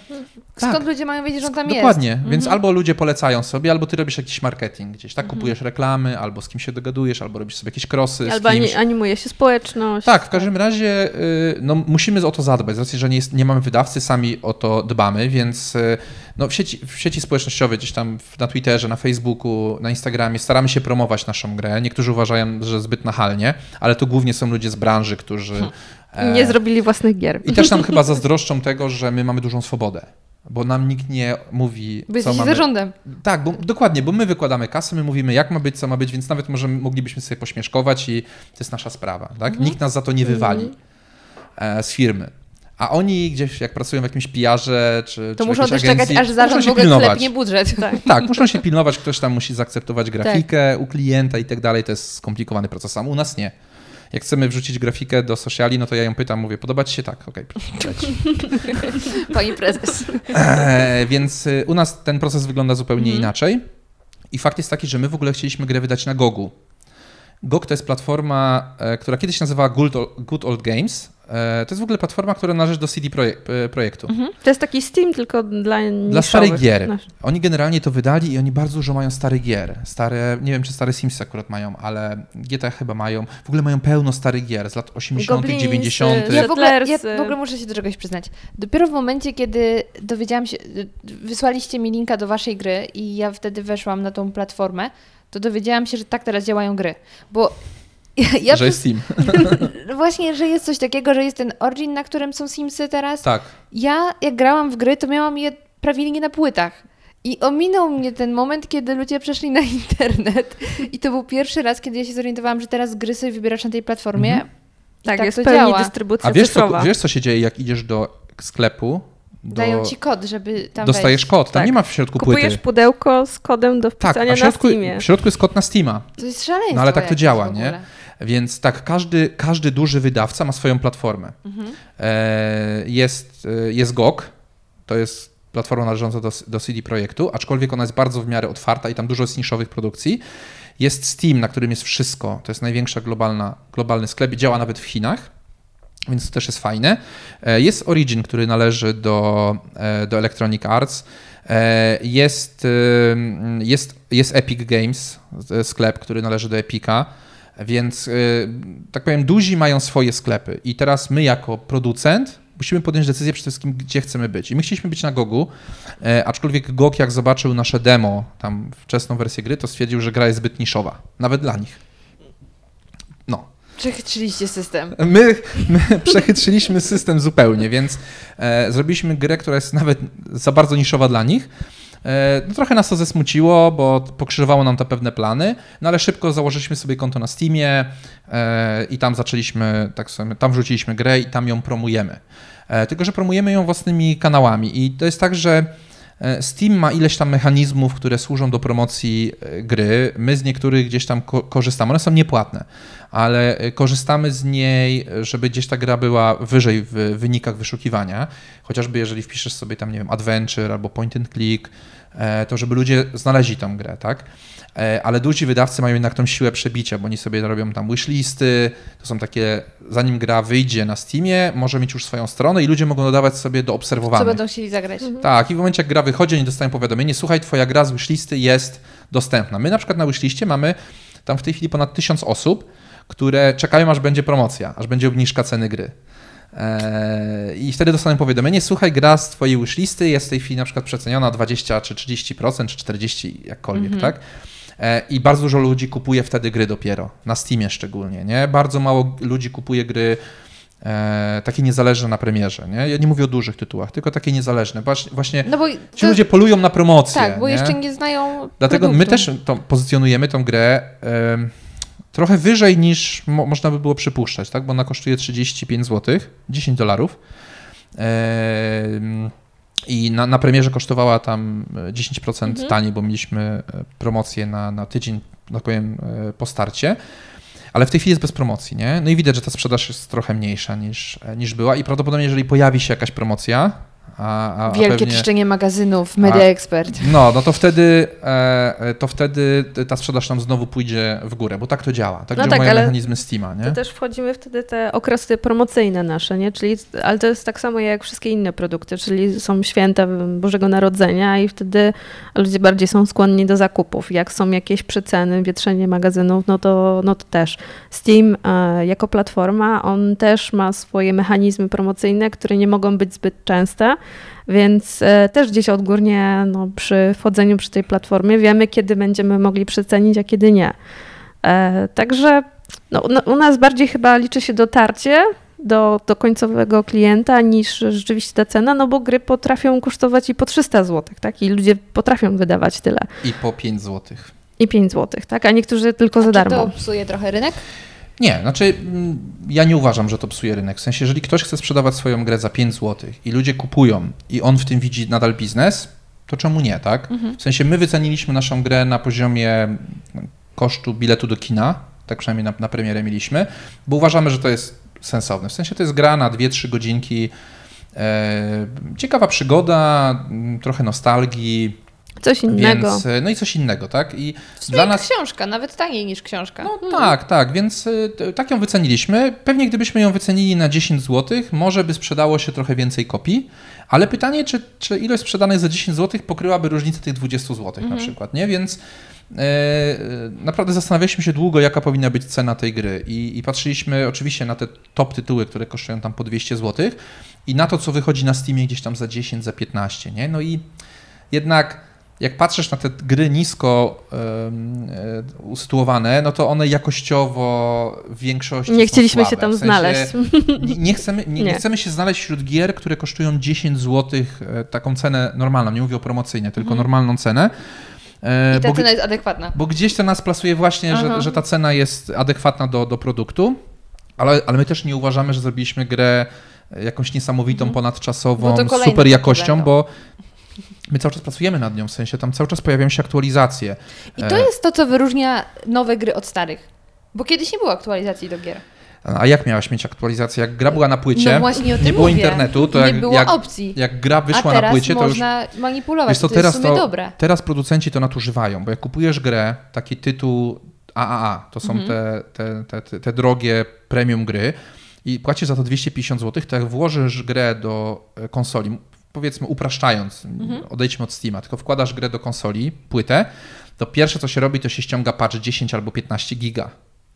Aktualizacji. Tak, tak zwany day one patch.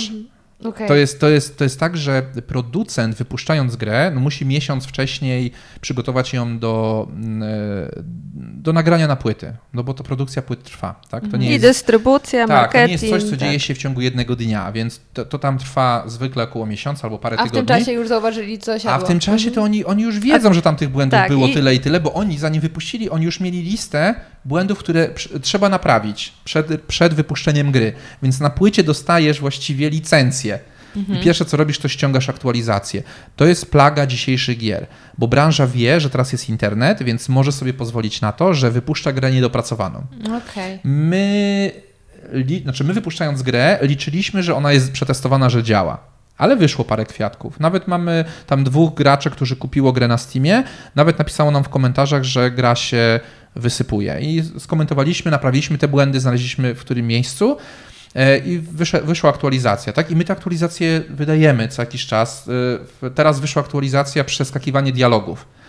Bo dotychczas było tak, jak grałaś w tą grę, no to musiałaś poczekać, aż ten dialog Tak. się dokończy i, i nie mogłaś nic z tym zrobić. Tak. Ale Chińczycy, którzy grali na targach w Chinach, jak byliśmy, e, teraz w Pekinie, się okazało, że pierwsze co oni robili, jak się wyświetlały napisy, to klikali w myszkę, żeby je przeskakiwać, nie? Oni nie są pytam, zupełnie ja, pytam, ja, ja, ja mówię, tutaj nie da się klikać, no bo on chce przeskoczyć dialogi, nie? Ale przepraszam, oni je w ogóle rozumieją? Gra jest po chińsku. No, zrobiliśmy aktualizację na chiński Tydzień uproszczony. przed, tydzień przed targami zrobiliśmy grę w, po chińsku. Wow. Przetłumaczyliśmy całą grę. Mhm. Wzięliśmy tłumacza, zapłaciliśmy tłumaczowi i mamy przetłumaczoną grę na język chiński. I jak w ogóle y, oceniacie na przykład różnicę w odbiorze y, Chińczyków a Polaków tej gry? Czy są jest różnice? różnica kulturowa, bo wyobraź sobie, Bo znaczy, wiesz, jak Polska 90. wyglądała, wiesz jak, wiesz jak Polska wyglądała 30 lat temu, tak? Czyli w No latach nie wiem, nie 90. było. Znaczy, to, No ale to, to- 20. No, No dobra, 20. Kuba, powiedz. Jak nie 20? 30. Poczekaj, Już poczekaj. prawie 30. 30. Lata 90. zaczęły się 30 lat temu, No, prawie. no to prawda. Mamy 2019. Ja wiem, że ciężko to przyznać, ale, ale, ale 20 20 lat. temu to zaczynał się ten wiek. No wiem, już przepraszam. Nie, no spokojnie. To teraz 30 lat temu w Chinach była bieda, ale taka bieda, bieda wszędzie. Zupełnie bieda, nie? Naprawdę. Ryż, tylko ryż. Ryż. I to były Chiny 30 lat temu.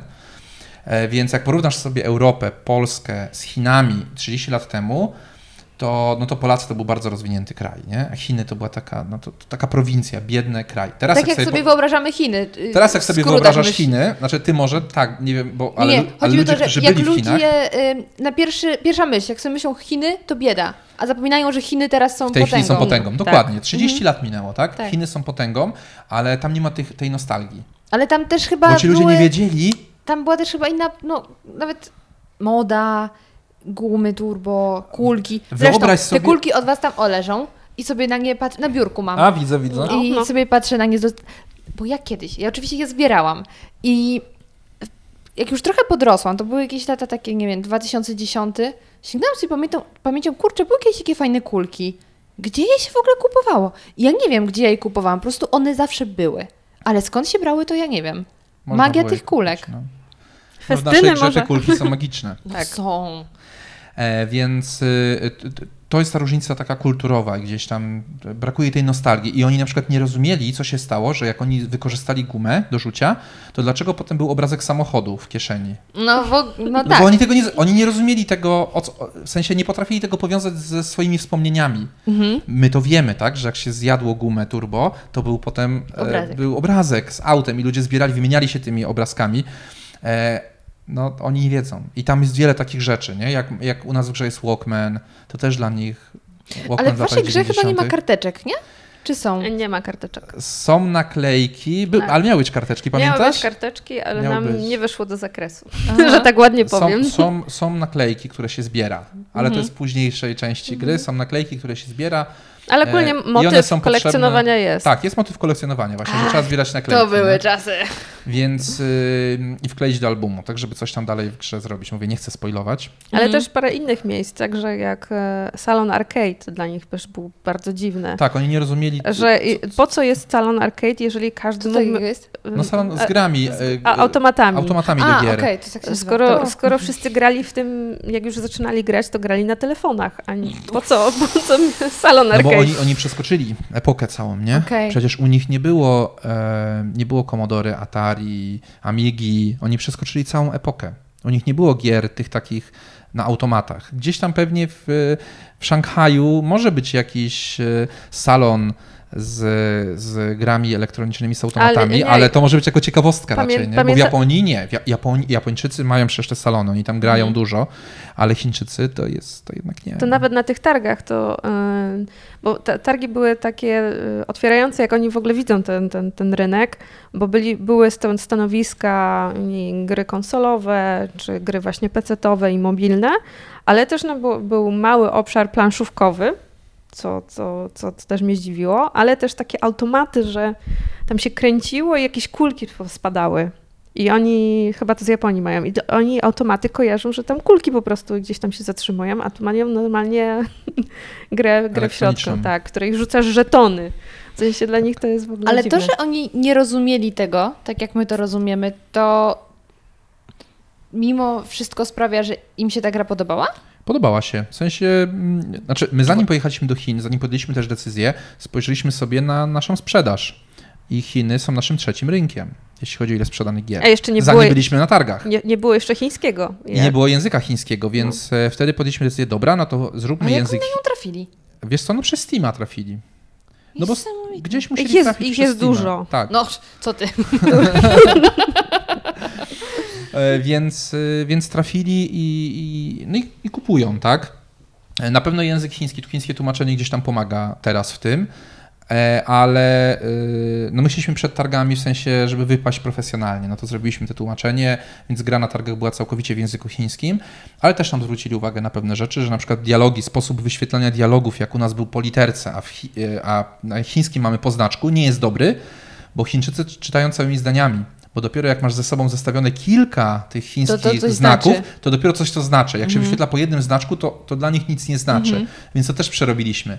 I po chińsku się trochę inaczej wyświetlają dialogi w tej chwili. No i zrobiliśmy przeskakiwanie, że jak naciśniesz prawy przycisk myszy, to od razu ci się wyświetla cały dialog. Jak naciśniesz jeszcze raz, to znika i pojawia się następny, więc możesz, wiesz, przeskakiwać te dialogi, czytasz je szybciej.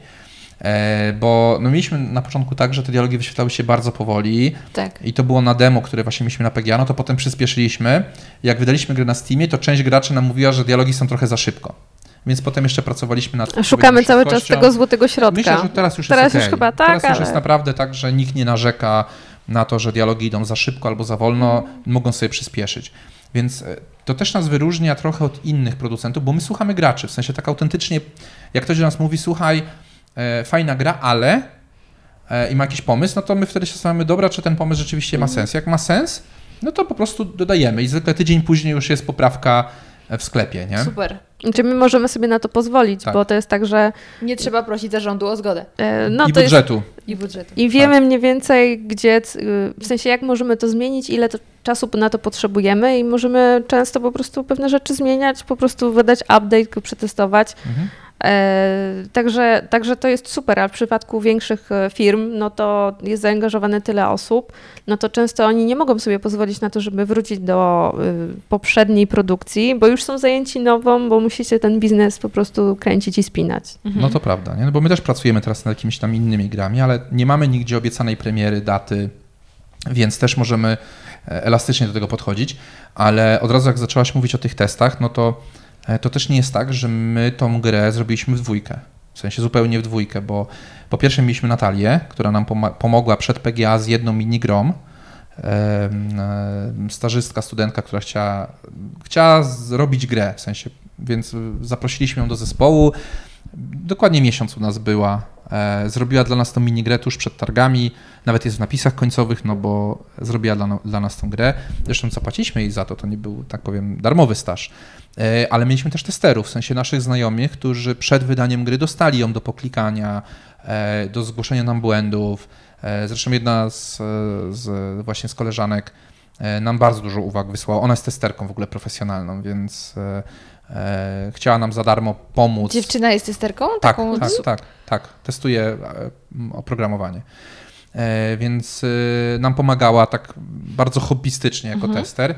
E, Więc to też jest tak, że no, testów my sami nie robiliśmy, bo nie Jeden- wyłapiesz. Jak Jeden robisz. dostaliśmy z recenzji, pamiętasz, że yy, bo my potem już planując akcję, że wychodzimy z tą grą, rozsyłając różne tam kody, e, to Natalii bodajże przesłaliśmy i e, przy okazji pisząc recenzję po prostu wyłapała nam bardzo dużo takich jakichś takich e, Tak, jeszcze parę błędów. Jeszcze się I to było super, bo y, my wysyłaliśmy na kody właściwie przed, tak? No bo wiadomo, parę że dni to przed, tak. przed Więc jeszcze, wersji. jeszcze mieliśmy czas na to, żeby je wszystkie po prostu popoprawiać i chyba tam na dwie godziny przed premierą Tak. udało się odpublikować poprawki. No tak, ale jeden z recenzentów dostał grę miesiąc przed premierą, nie? I on dostał taką wersję bardzo beta, jeszcze nie przetestowaną dobrze. Na szczęście, tak powiem, była chęć współpracy i dostawał, jak tylko mówił, że coś mu tam nie zadziałało, to dostawał aktualizację i mógł tam dalej grę przejść. Potem dostał finalny produkt tuż przed opublikowaniem recenzji, bo to była recenzja do gazety, takiej drukowanej. E, Więc e, to tam trochę inny jest proces tworzenia takiej Mhm. recenzji, bo ona musi powstać przed drukiem i nie można jej potem poprawić. E, To dla tych słuchaczy, którzy nie wiedzą, co to jest, są gazety, magazyny i Ja prasa. cieszę się, że oni o tym wspomniałeś, bo dosłownie chciałam teraz o to zapytać, że ja za dzieciaka czytałam cybermychę. No, I- było parę nawet magazynów. Tak, ale ja najbardziej lubiłam cybermychę, bo ona wydaje mi się była taka najmniej profesjonalna, bo Mhm. tam były te jeszcze komputer i świat, coś tam, coś tam. Pełno tego było tak, kiedyś. e, a cybermycha była taka dla dzieciaków i tam w ogóle były gry dodawane, więc już moi słuchacze wiedzą, że moją ulubioną grą było Kirikou, gdzie chodziło się takim nagim, małym dzieckiem, nieważne, czarnoskórym. To jest na podstawie jakiegoś filmu. E, W każdym razie i jestem ciekawa, jak teraz to wygląda, czyli że dalej te gazety się pojawiają, e, ale to, co mnie bardziej interesuje, czy właśnie teraz Polacy więcej grają w gry, czy kiedyś grali? Bo to, kiedyś było mnóstwo tych gazet, co też dowodzi, no, no okej, też nie było takiego internetu jak teraz, ale że o tych grach się ciągle mówiło i mówiło, mówiło. I się y, w tych y, płytach dodawanych do magazynów dawało różne demówki, żeby móc przetestować. I czy to zainteresowanie grami było większe teraz, czy y, było kiedyś, czy jest teraz? Ja nie znam badań, e, więc nie wypowiem się, jak jest faktycznie, ale według mnie teraz gra więcej osób. W sensie to jest tak, że kiedyś e, grały głównie dzieciaki, Mhm. czyli na przykład moi rodzice, czy właściwie e, rówieśnicy moich rodziców, oni nie grali, bo moi rodzice od czasu do czasu coś tam grali w domu jednak, ale, ale to, nie było, to nie było tak dużo, jak my teraz gramy, jako rodzice. E, Więc moi rodzice, jak byli w moim wieku, bardzo mało grali, a ich znajomi nie grali wcale. W tej chwili grają dzieciaki i to takie czterolatki potrafią już grać, nawet trzylatki, gdzieś na tabletach, na komórkach, czy nawet na, na konsolach. E, I grają nawet osoby 60, 70-latkowie. E, Gdzieś tam na Twitterze, pamiętam, jest taka grająca babcia, tam 80 parę lat. Więc generalnie w tej chwili grają wszyscy. I wydaje mi się, patrząc na rynek, że w tej chwili gra więcej osób, ale mówię, nie znam badań. E, tylko nas jest też jest więcej, tak, populacji, więc No i Chińczyków. i Chińczyków jest jeszcze więcej, tak, i Hindusów. E, Więc e, nas jest po prostu więcej na ziemi, więc, e, więc gramy więcej. Zresztą widać, bo ten rynek gier z roku na rok po prostu rośnie wartością, więc ktoś te pieniądze musi wydawać. Niesamowite. Więc, więc cały czas ludzie grają i grają we wszystko, co się pojawia, tak? No bo to, to, to każ- każda gra, która, się, która wyjdzie gdzieś, znajdzie swoich odbiorców. To będzie czasami, to będą czasami dwie osoby, to będzie czasami 20 milionów, tak? Ale, ale tak, jest, tak, tak jest z branżą gier. Nasza gra jest na razie bliżej tych dwóch, aczkolwiek daleko od dwóch, niż tych 20 milionów, tak? Ale, e, ale to jest tak, że w tej chwili ktokolwiek zrobi jakąkolwiek grę, na pewno znajdzie się przynajmniej kilku klientów, którzy, którzy ją kupią i zagrają. I najwyżej potem napiszą recenzję, że jest beznadziejna, bez sensu wydali pieniądze, tak? E, Więc, więc ja uważam, że gramy więcej, zdecydowanie. Nie? No my jesteśmy akurat w ogóle takim przykładem No to- ro- rodziców grających. To też bardziej chyba chodzi o dostępność. No, kiedyś gry nie były a tak łatwo dostępne, e, a teraz masz i telefony, masz właśnie, tak jak mówiłeś, i tablety, i, pe- i rynek pecetowy, i konsolowy, i każdy znajdzie coś dla siebie. Mm, Nie ma, znaczy kiedyś ten wybór gier był dosyć ograniczony. Teraz e, są gry i artystyczne, i gry, które są, e, nie wiem, jakieś tam e, różnej tematyce, tak, bo i broniące jakichś tematów e, takich ciężkich, tak, na przykład Indygo jest tam o depresji, jest o jakichś stratach, nazywające różne emocje, czy, czy po prostu gry casualowe, które po prostu gra się przez Facebooka albo przez Messengera. Także tam jakiś tam farm, jakaś farma była kiedyś przez Face'a, nie? Farmville, Farmville. Candy Crush, tak, e, wszystkie... Fenomenu tej gry nie jestem w stanie zrozumieć. Nie jestem. Jak widzę ludzi, którzy w metrze właśnie gra, grają w to Mhm. Candy Crush, Nadal. myślę, kurde, w tym czasie mogliby zrobić tyle ciekawszych rzeczy, Mhm. pograć nawet w ciekawsze rzeczy, a to głupie spadające rzeczy są. Tak. Na, na, na tym polega ta gra, w sensie ona ma No. być... Prosta do bólu. Tak, ona ma, ona ma nie... W sensie, ona ma tak naprawdę spowodować tylko, że na ekranie coś tam mruga. I, Tak. I ty masz wrażenie, nie- że masz na to jakiś wpływ. Ale nie angażuje twojego mózgu też. E, Specjalnie. Niewiele, niewiele, no. No. bo tam jednak tym Candy Crush, y, tam trzeba dotknąć, żeby zastanowić się, które, tak powiem, gdzie więcej jesteś w stanie zbić tego samego koloru, E, ale, ale rzeczywiście to jest taka gra bardzo odmurzająca, Mhm. nie? Więc e, I ludzie potrzebują tego. Ludzie potrzebują takiej rozrywki, wiesz? Nam się wydaje, może dlatego, że, że, że no my też gdzieś tam i, i mamy odpowiednie wykształcenie i jesteśmy z jakichś tam rodzin, które jednak e, wpajały przez lata, że nauka jest ważna, studia są ważne, że trzeba myśleć, e, że trzeba czytać dużo, ale naprawdę dla większości społeczeństwa, i nie mówię tutaj o ostatnich wyborach, e, tylko dla większości społeczeństwa, im coś jest prostsze i głupsze, tym naprawdę dla nich daje większą rozrywkę. ja tu nikogo nie, tego- nie, nie ja staram się obrażać. Nie neguję. nie? W żaden sposób tego Ale nie tak neguję. Tylko dla mnie nie? takim odmurzaniem może być Instagram. I nie. wiesz, Nie, bo na Instagramie jednak, y, jednak masz relacje z ludźmi, którzy po tej drugiej stronie siedzą na tym Instagramie. Jak dasz serduszka komuś, to dajesz, bo kogoś lubisz, ale niektórzy robią to tak automatycznie, że nie myślą, naprawdę. Ja, a, to, a to, to, to jest w ogóle inny przypadek. To tacy ludzie mogli być równie dobrze zastąpieni przez boty na Instagramie. W sensie. Prawda? Tylko, że oni nie wiedzą, że mogą kupić sobie bota, który będzie lajkował zdjęcia ich znajomych, nie? Gdyby No. wiedzieli, że mogą wydać 5 zł miesięcznie i ktoś będzie za nich Ale lajkował zdjęcia znajomych, robił dokładnie to samo, to pewnie to by było dla nich e, Ale zbawienie. oni by nie wiedzieli, co się dzieje u tych znajomych. Ale myślę, że jak, ona, jak ktoś tak bezmyślnie O, e, przewija i tylko tak. klika, daje serduszka, przewija, to wie, co się dzieje u znajomych? Nie. Okej, Nie, no to mówisz o tym przypadku osób, Zombie. które... Takie Insta zombie, zombie. dokładnie. Takie, takie instagramowe zombie, nie? Więc z grami jest tak samo. Nasza gra nie jest najwyższych lotów, ale wymaga myślenia, ma jakąś historię, fabułę. E, Nie jest dla wszystkich na pewno. Nie gdybyśmy zrobili grę właśnie typu tam e, Candy Crush Saga czy, czy, czy inne tego typu, może gra by się ściągnęła, nie wiem, 100 tysięcy, może milion. Ale byłaby taka, no, Chociaż wiesz, z drugiej strony Simsy też nie są tak angażujące. Po prostu prowadzisz życie. Nawet teraz, no dobra, to co teraz jest bardziej wymagające, to zabić ich. Kiedyś można było utopić w basenie, teraz cwaniaki potrafią wyjść bez drabinki. To już jest, wiesz, dylemat, ale tak to ta gra nie jest ale, ale widzisz, ale ta gra jest wymagająca teraz. no pod tym kątem tak, pod Ale to dlatego, że, że producenci zauważyli, że, że ludzie są sadystami. Ale Jak i tak mają są. możliwość zabicia kogoś wirtualnego, Każdy- to będą to robić. Każdy ma miał swój własny, unikalny sposób na mordowanie simów. Ja No. na przykład lubiłam ich palić, jak się pożar robił. Teraz Ale ludzie to mają gdzieś tam chyba, wiesz? Znaczy ja nie jestem psychologiem, Ale kiedyś o tym Ale- myślałam właśnie, żeby zrobić pracę jakąś psychologiczną. O badaniach, jak ludzie mordowali simów. Bo to jest niesamowite. Każdy miał swój sposób. Naprawdę, z kim rozmawiam, kto grał w Simsy, miał swój sposób. ale weź, weź pod uwagę, że ludzie generalnie e, mają skłonności do zabijania. Puh, nawet duże, powiem ci. Tak, więc i to nie chodzi o dzieci, które gdzieś tam znęcają się nad mrówkami czy pająkami, wyrywając im nóżki i tak dalej. E, bo to widać, tak? W sensie e, Ale to zobacz na internet, od, od, od dziecka fascynuje ludzi, co się dzieje, jak, jak zrobisz komuś krzywdę, tak? Innej osobie, czy Tortury przecież. Jak tortury, tak. No więc to gdzieś leży w naturze ludzi. E, I teraz jak dajesz im grę typu GTA albo Far Cry, gdzie możesz znęcać się nad ludźmi, gdzie możesz ich zabijać w różny wyrafinowany sposób, e, to ludzi ciągnie do takich gier, nie? Naprawdę ciągnie. W sensie, bo chcą właśnie, tak jak w Simsach, tylko w Simsach nie masz takiej realistycznej grafiki, ale w Simsach masz tą satysfakcję, tak? Że o, utopił się, albo o, spłonął gdzieś tam w kuchni, e, albo poraził, por, udało mi się porazić Sima prądem, tak? Jakkolwiek, no. Teraz to są. podobno działa. Można nawet Tak słyszałem, że... na bieżni można go wycieńczyć. Tak, tak, tak. Wykończyć do, na, na śmierć po prostu Sima, więc e, ludzi to jara, tak?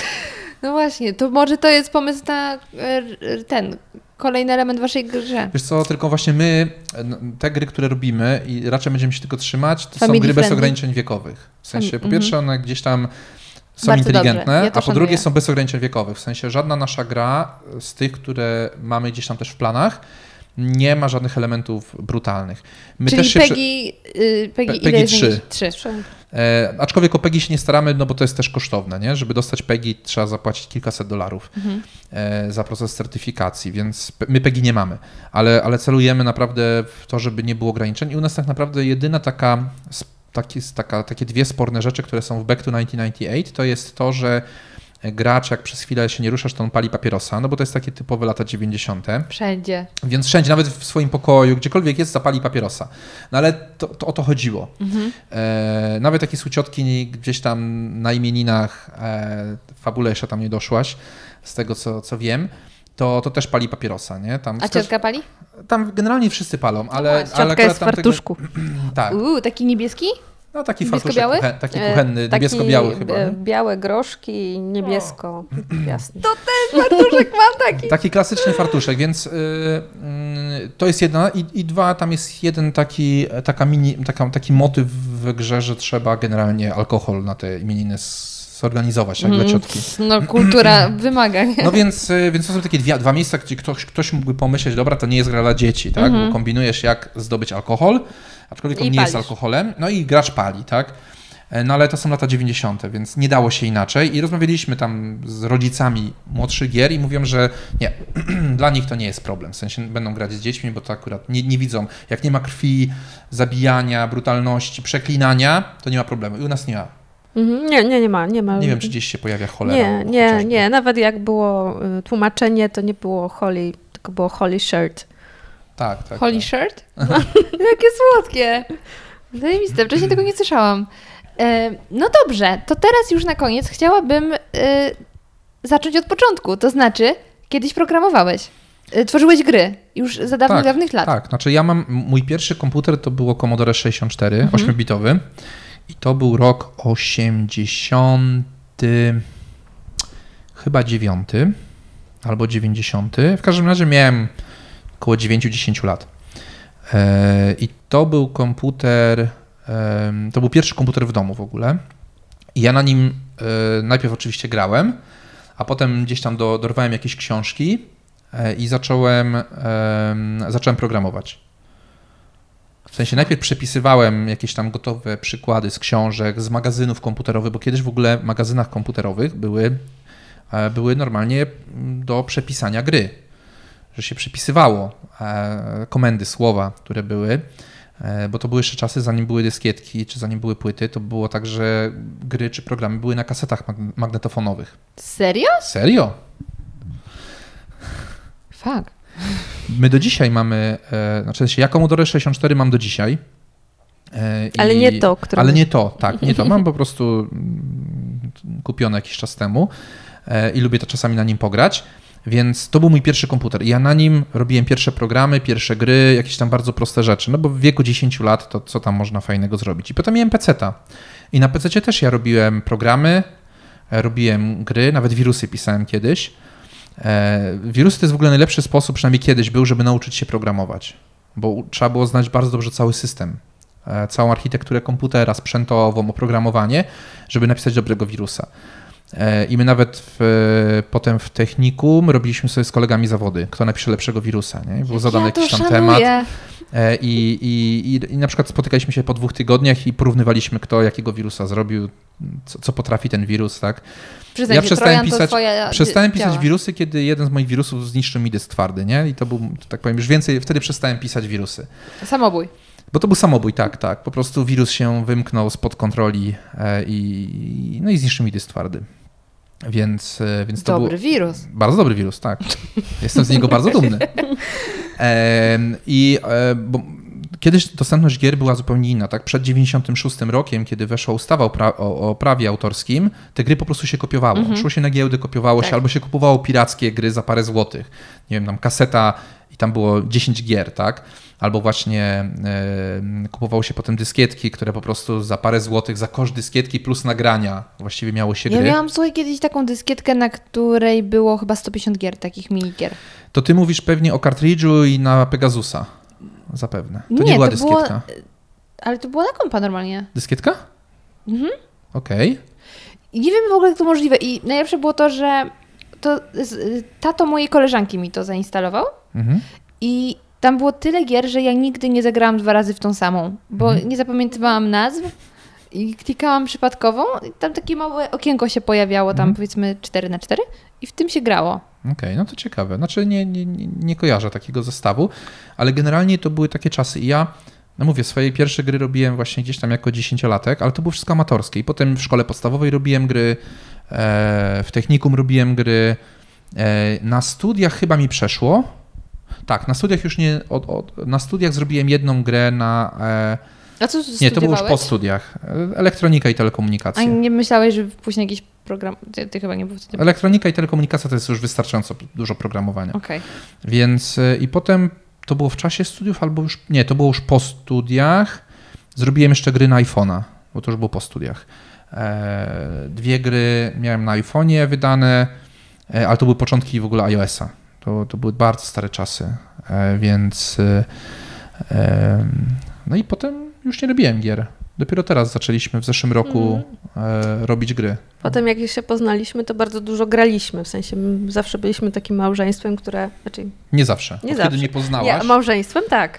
Małżeństwem grającym tak, ale jak się poznaliśmy, to ty nie grałaś w ogóle. Nie, nie grałam. Dopiero w jak, ogóle. z, jak zeszłaś w ciążę, to kupiliśmy konsolę. Tak, macierzyński zaczę- przekonał zaczęłaś- mnie do grania. I zaczęłaś grać, tak. I od tego czasu grałaś bardzo dużo, więcej ode mnie. Tak. Ja wybrałam kolor konsoli, bo Kamil chciał kupić konsolę. No dobra, no ale będziesz cały czas grała, ja nie będę grała, to ja muszę też grać, jak skoro kupujemy. I akurat miałam wtedy y, ten urlop macierzyński, więc miałam dużo czasu, a dziecko dużo spało. Kamil dużo pracował, no to co, no to, to pogram. No i tak, tak się złożyło, że właściwie mu nie oddawałam tego pada, cały czas grałam. Przechodziłam kolejne gry. E, przyszliśmy razem Diablo. Tak, To też było, graliśmy. było, we dwójkę graliśmy, więc to, to mi się spodobało. No i potem odkrywałam coraz to nowsze gry, e, inna mechanika, uczyłam się w końcu strzelać w napadzie. Mimo wszystko teraz e, gram właściwie już na wszystkim, a nam, no my, mam, my mamy taką kolekcję, że właściwie w którymś momencie ja pozbywałam się butów, książek, żeby były miejsca w domu na gry. Jesteś chyba żoną idealną. E, Nie. nie. nie. Jest, jest, jest pewna granica, którą jak przekroczysz, to już nie jesteś żoną idealną.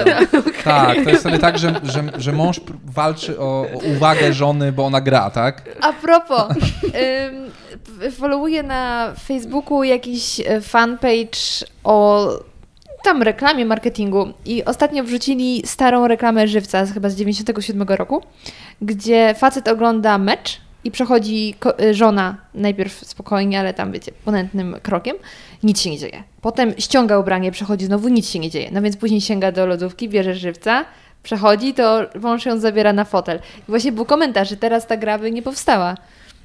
Albo gra, ta reklama by nie powstała.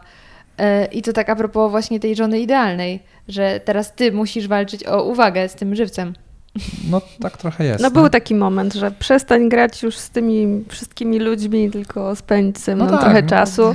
No bo gry są teraz bardzo angażujące. W sensie no, spędzenie tam 4, 5, 6 godzin to nie jest... y, Lekkim krokiem. W sensie to, to łatwo można tak. Tak. zostać. Trzeba sobie limitować ten czas. A my mamy jeszcze dziecko małe, więc generalnie no, trzeba się wyspać, ogarnąć dziecko. To, no w którymś momencie nam wchodziło to w drogę, ale tak chyba 4 lata spędziliśmy tak e, intensywnie grając. No i nie można włączyć pauzy, jak grasz online. No nie? tak. No, no tak. Nie zapiszesz i nie poczeka na ciebie. Tak, nikt nie poczeka, więc Nie. ona zazwyczaj mówi, no jeszcze 10 minut, muszę skończyć tam rajd jakiś, nie? I tam ze znajomymi strzela do, do hordy Mówię, wszyscy na mnie liczą, kosmitów. jestem umówiona. Tak, tak. Ona jest umówiona, grają, muszą skończyć ten rajd. Pół godziny później mówi i jak? No mamy tam drugie podejście, bo tam nam nie wyszło, nie? Musimy zrobić ten rajd dzisiaj, no bo tam też to jeszcze było ograniczone czasowo, nie? Że tam, nie wiem, rajd był dostępny tylko danego dnia. Więc jak oni się umówili na wieczór, no to musieli ten rajd skończyć, nie? Żeby im się zaliczył. E, No więc tak to z nią jest, w sensie to nie jest takie... No, nie był- jesteśmy małżeństwem idealnym i, i robienie też gier razem... Nie ma idealnych. Na pewno Ale robienie też-. Robienie też gier razem, w ogóle prowadzenie firmy razem jest, jest, jest ciężkie, jest wymagające. Nie? No tak, bo to już trudno rozgraniczyć jakiekolwiek życie prywatne od yy, No tak. No, nie ma granicy. Bo my razem jeździmy do, do pracy, razem pracujemy w biurze, aczkolwiek mamy osobne pokoje, żeby właśnie jednak mieć Przestrzeń. jakąś izolację. Mhm. No ale potem wracamy do domu i w domu też siedzimy i bardzo często nam się zdarza też z racji tego, że ja jednak w ciągu dnia pracuję nad czymś innym zupełnie, a głównie wieczorami w weekendy mam czas na, na, robienie gier wspólnie, no to ona jak wróci z pracy, to potem ja jej e, ją pytam, a mówię, a tutaj to, a tamto, a o co chodzi, a to trzeba było poprawić, tak, więc gadamy Napisz- o pracy. Napisz maila, tak? Tak, ona do mnie napisz maila, nie? Ja mówię, przecież siedzę tutaj koło ciebie. No jak w prawdziwym korpo. No tak, czasami, czasami tak jest, aczkolwiek no, my się staramy, żeby u nas w tym Bolt Pixel korpo nie było, nie? Żeby to jednak była taka mała rodzinna e, No, firma. raczej to jest tak, napisz maila w momencie, kiedy już jest tak y, 24 na 7, szczególnie przed premierą gry, gdzie kończyliśmy bardzo dużo tematów e, i wysyłka i, i e, różne rzeczy po prostu tam się nałożyły.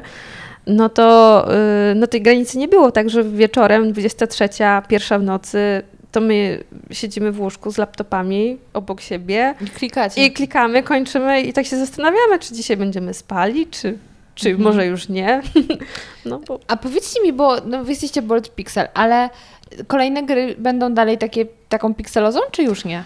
Znaczy o tym, o tym właśnie dyskutujemy, bo mamy już narysowane do kolejnej części gry jakieś tam sceny i grafiki, ale zastanawiamy się, czy jednak tych pikselów, pi, pikseli nie zmniejszyć, w sensie zrobić Mhm. wyższej rozdzielczości. że z każdą kolejną częścią coraz żeby iść więcej trochę było wyżej, widać. wyżej, tak? Czyli, że później back to 2000 coś tam. To bardziej Wolf 2, bo Wolf, Znaczy, Wolf. vol- volume tu, tak. Znaczy, nie mamy jeszcze sprecyzowanego tytułu na kolejną część, ale no możemy zdradzić, że Back to 1998 to nie jest gra skończona, w sensie ona się urywa w pewnym momencie, Wiecie, fabuły. Potem y, 99 2000, bo to był ten moment, kiedy ludzie myśleli, że to jest koniec świata.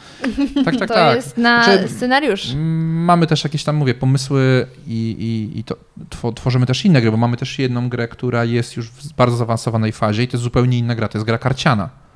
W sensie to nie jest gra przygodowa, nie jest point and click, tylko gra karciana na telefony. Więc my też robimy inne gry. I to we dwójkę praktycznie.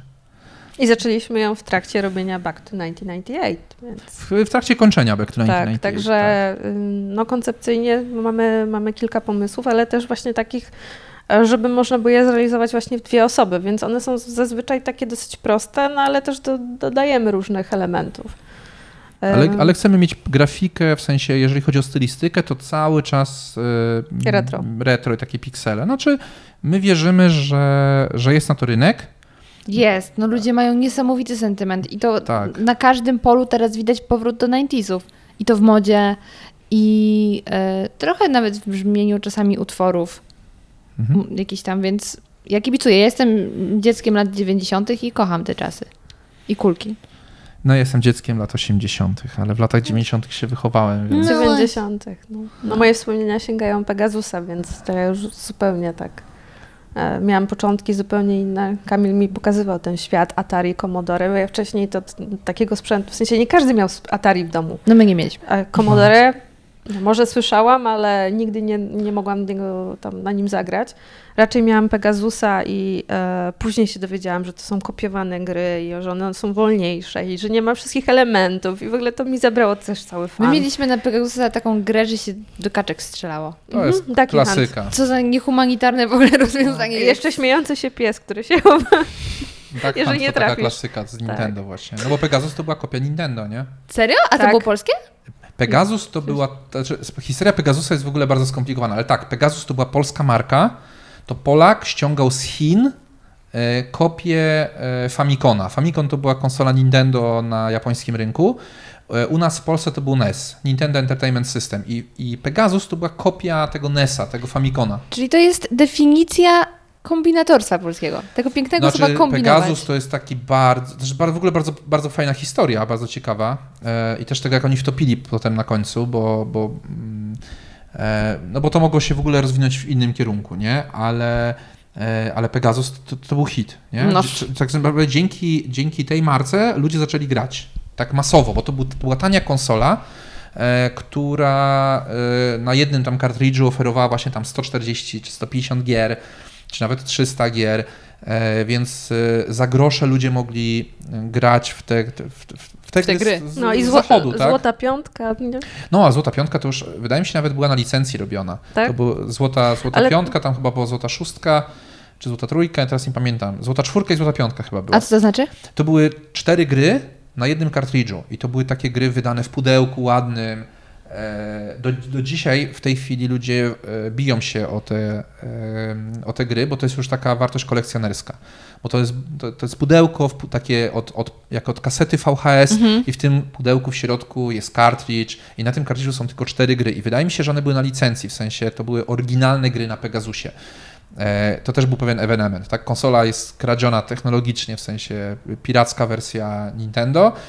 E, Cała technologia, w ogóle gry też były pirackie, no bo jak Mario czy inne, to wszystko było I Nintendo. I oni, A Nintendo nie skąd w miał ani grosza z oryginalnie tego, nie? Mario pochodzi? No z Japonii, z, od Nintendo. Czyli to też jest ich gra. Nie tak. Super Mario Bros. to jest gra, która powstała w firmie Nintendo w Japonii. Okej. To jest ich gra. A jak się w końcu ten Pegasus rozłożył? Wiesz co, tam, e, tam była historia, oni, oni potem różne biznesy robili, ale generalnie e, nowsze wersje Pegasusa były gorsze jakościowo, więc już tam było dużo zwrotów e, i oni potem nie poszli dalej. W sensie mogli te pieniądze zainwestować i, e, i albo za, zaprojektować własną jakąś tam konsolę, albo, albo iść właśnie w dystrybucję jakiejś konsoli. Ja nie pamiętam dokładnie na czym oni utopili, ale któryś tam z ich biznesów nie wypalił, bo to bodajże dwóch Polaków, teraz nazwisk nie pamiętam, e, tak powiem, ściągnęło tego Pegasusa właśnie do, do Polski. Nie? Niesamowita historia. Oni nawet reklamy Nintendo piracili. Oryginalna reklama Nintendo, tam rodzina siedzi przy telewizorze i gra na, na, na, na. NESie, No, a oni tego NESa wycięli normalnie w e, obróbce graficznej i wstawili tam zdjęcie Pegasusa, nie? Do, do, oni do tego stopnia To były doszli, czasy. ale to były takie czasy, tak? Bo Tak. nie było prawa autorskiego, więc takie mieliśmy czasy, nie? moi drodzy, y, Ja Wam bardzo mocno gratuluję tej gry. Y, Teraz odzyskałam wolność osobistą y, i będę grała w grę. Y, Życzę powodzenia z kolejnymi. Życzę również powodzenia jeszcze z tą, żeby ona jak najbardziej się rozwijała i żebyście podbijali Chiny, y, żebyśmy mogli na tym właśnie wielkim rynku zaistnieć jako mm, kraj jeszcze bardziej. No i ja będę Was y, obserwować namiętnie, patrzeć jak to Wasze szalone małżeństwo sobie radzi, bo zdecydowanie jesteście nietuzinkowi. A wszystkim słuchaczom polecam zagrać. Wszystkie linki znajdziecie w opisie, także bez problemu traficie. Dziękujemy, Dziękujemy bardzo. bardzo. Dziękuję również. I jak wrażenia? Jestem bardzo ciekawa, czy dowiedzieliście się czegoś nowego, czy też świat gier komputerowych nie ma już przed Wami żadnych tajemnic. Niezależnie od tego, zachęcam Was bardzo serdecznie, żebyście odpalili grę Back to 1998, bo jest to naprawdę fantastyczny powrót do przeszłości. Guma turbo, szklane kulki i wiele innych rzeczy, które natychmiast przywołają Wam scenerię z tamtych lat. Jeżeli chcielibyście pozostać ze mną w kontakcie, to pamiętajcie, że jestem na Facebooku podcast radioaktywny ukośnik Zmacznego, na Instagramie zmaczne.go, e, a także na Twitterze ma Zmaczyńska. Jeżeli podobał Ci się ten odcinek i w ogóle lubisz słuchać podcastu radioaktywnego i chciałbyś w jakiś sposób dorzucić swoją cegiełkę, zaznaczyć, że jesteś na tym świecie, słuchasz i chcesz wyróżnić się z tłumu, to zachęcam Cię bardzo gorąco do tego, abyś dołączył do grona patronów, czyli niesamowitej społeczności, która no, jest dość specyficzna. Nie będę Was oszukiwać. To są bardzo specyficzni ludzie, ponieważ mają niemalże dokładnie takie samo poczucie humoru jak ja. Nie jest ono zupełnie normalne, ale ma swój urok. Jeśli chcielibyście się o tym przekonać i dołączyć do naszej grupy na Facebooku dla patronów, w której dzieją się dość dziwne rzeczy, poruszane są bardzo dziwne tematy, to zapraszam Was bardzo gorąco na stronę patronite.pl ukośnik zmacznego, gdzie znaleźliście wszystkie informacje o tym, jak zostać patronem i dołączyć do grona tych wspaniałych osób. I to tyle. Bardzo dziękuję i do usłyszenia już niedługo.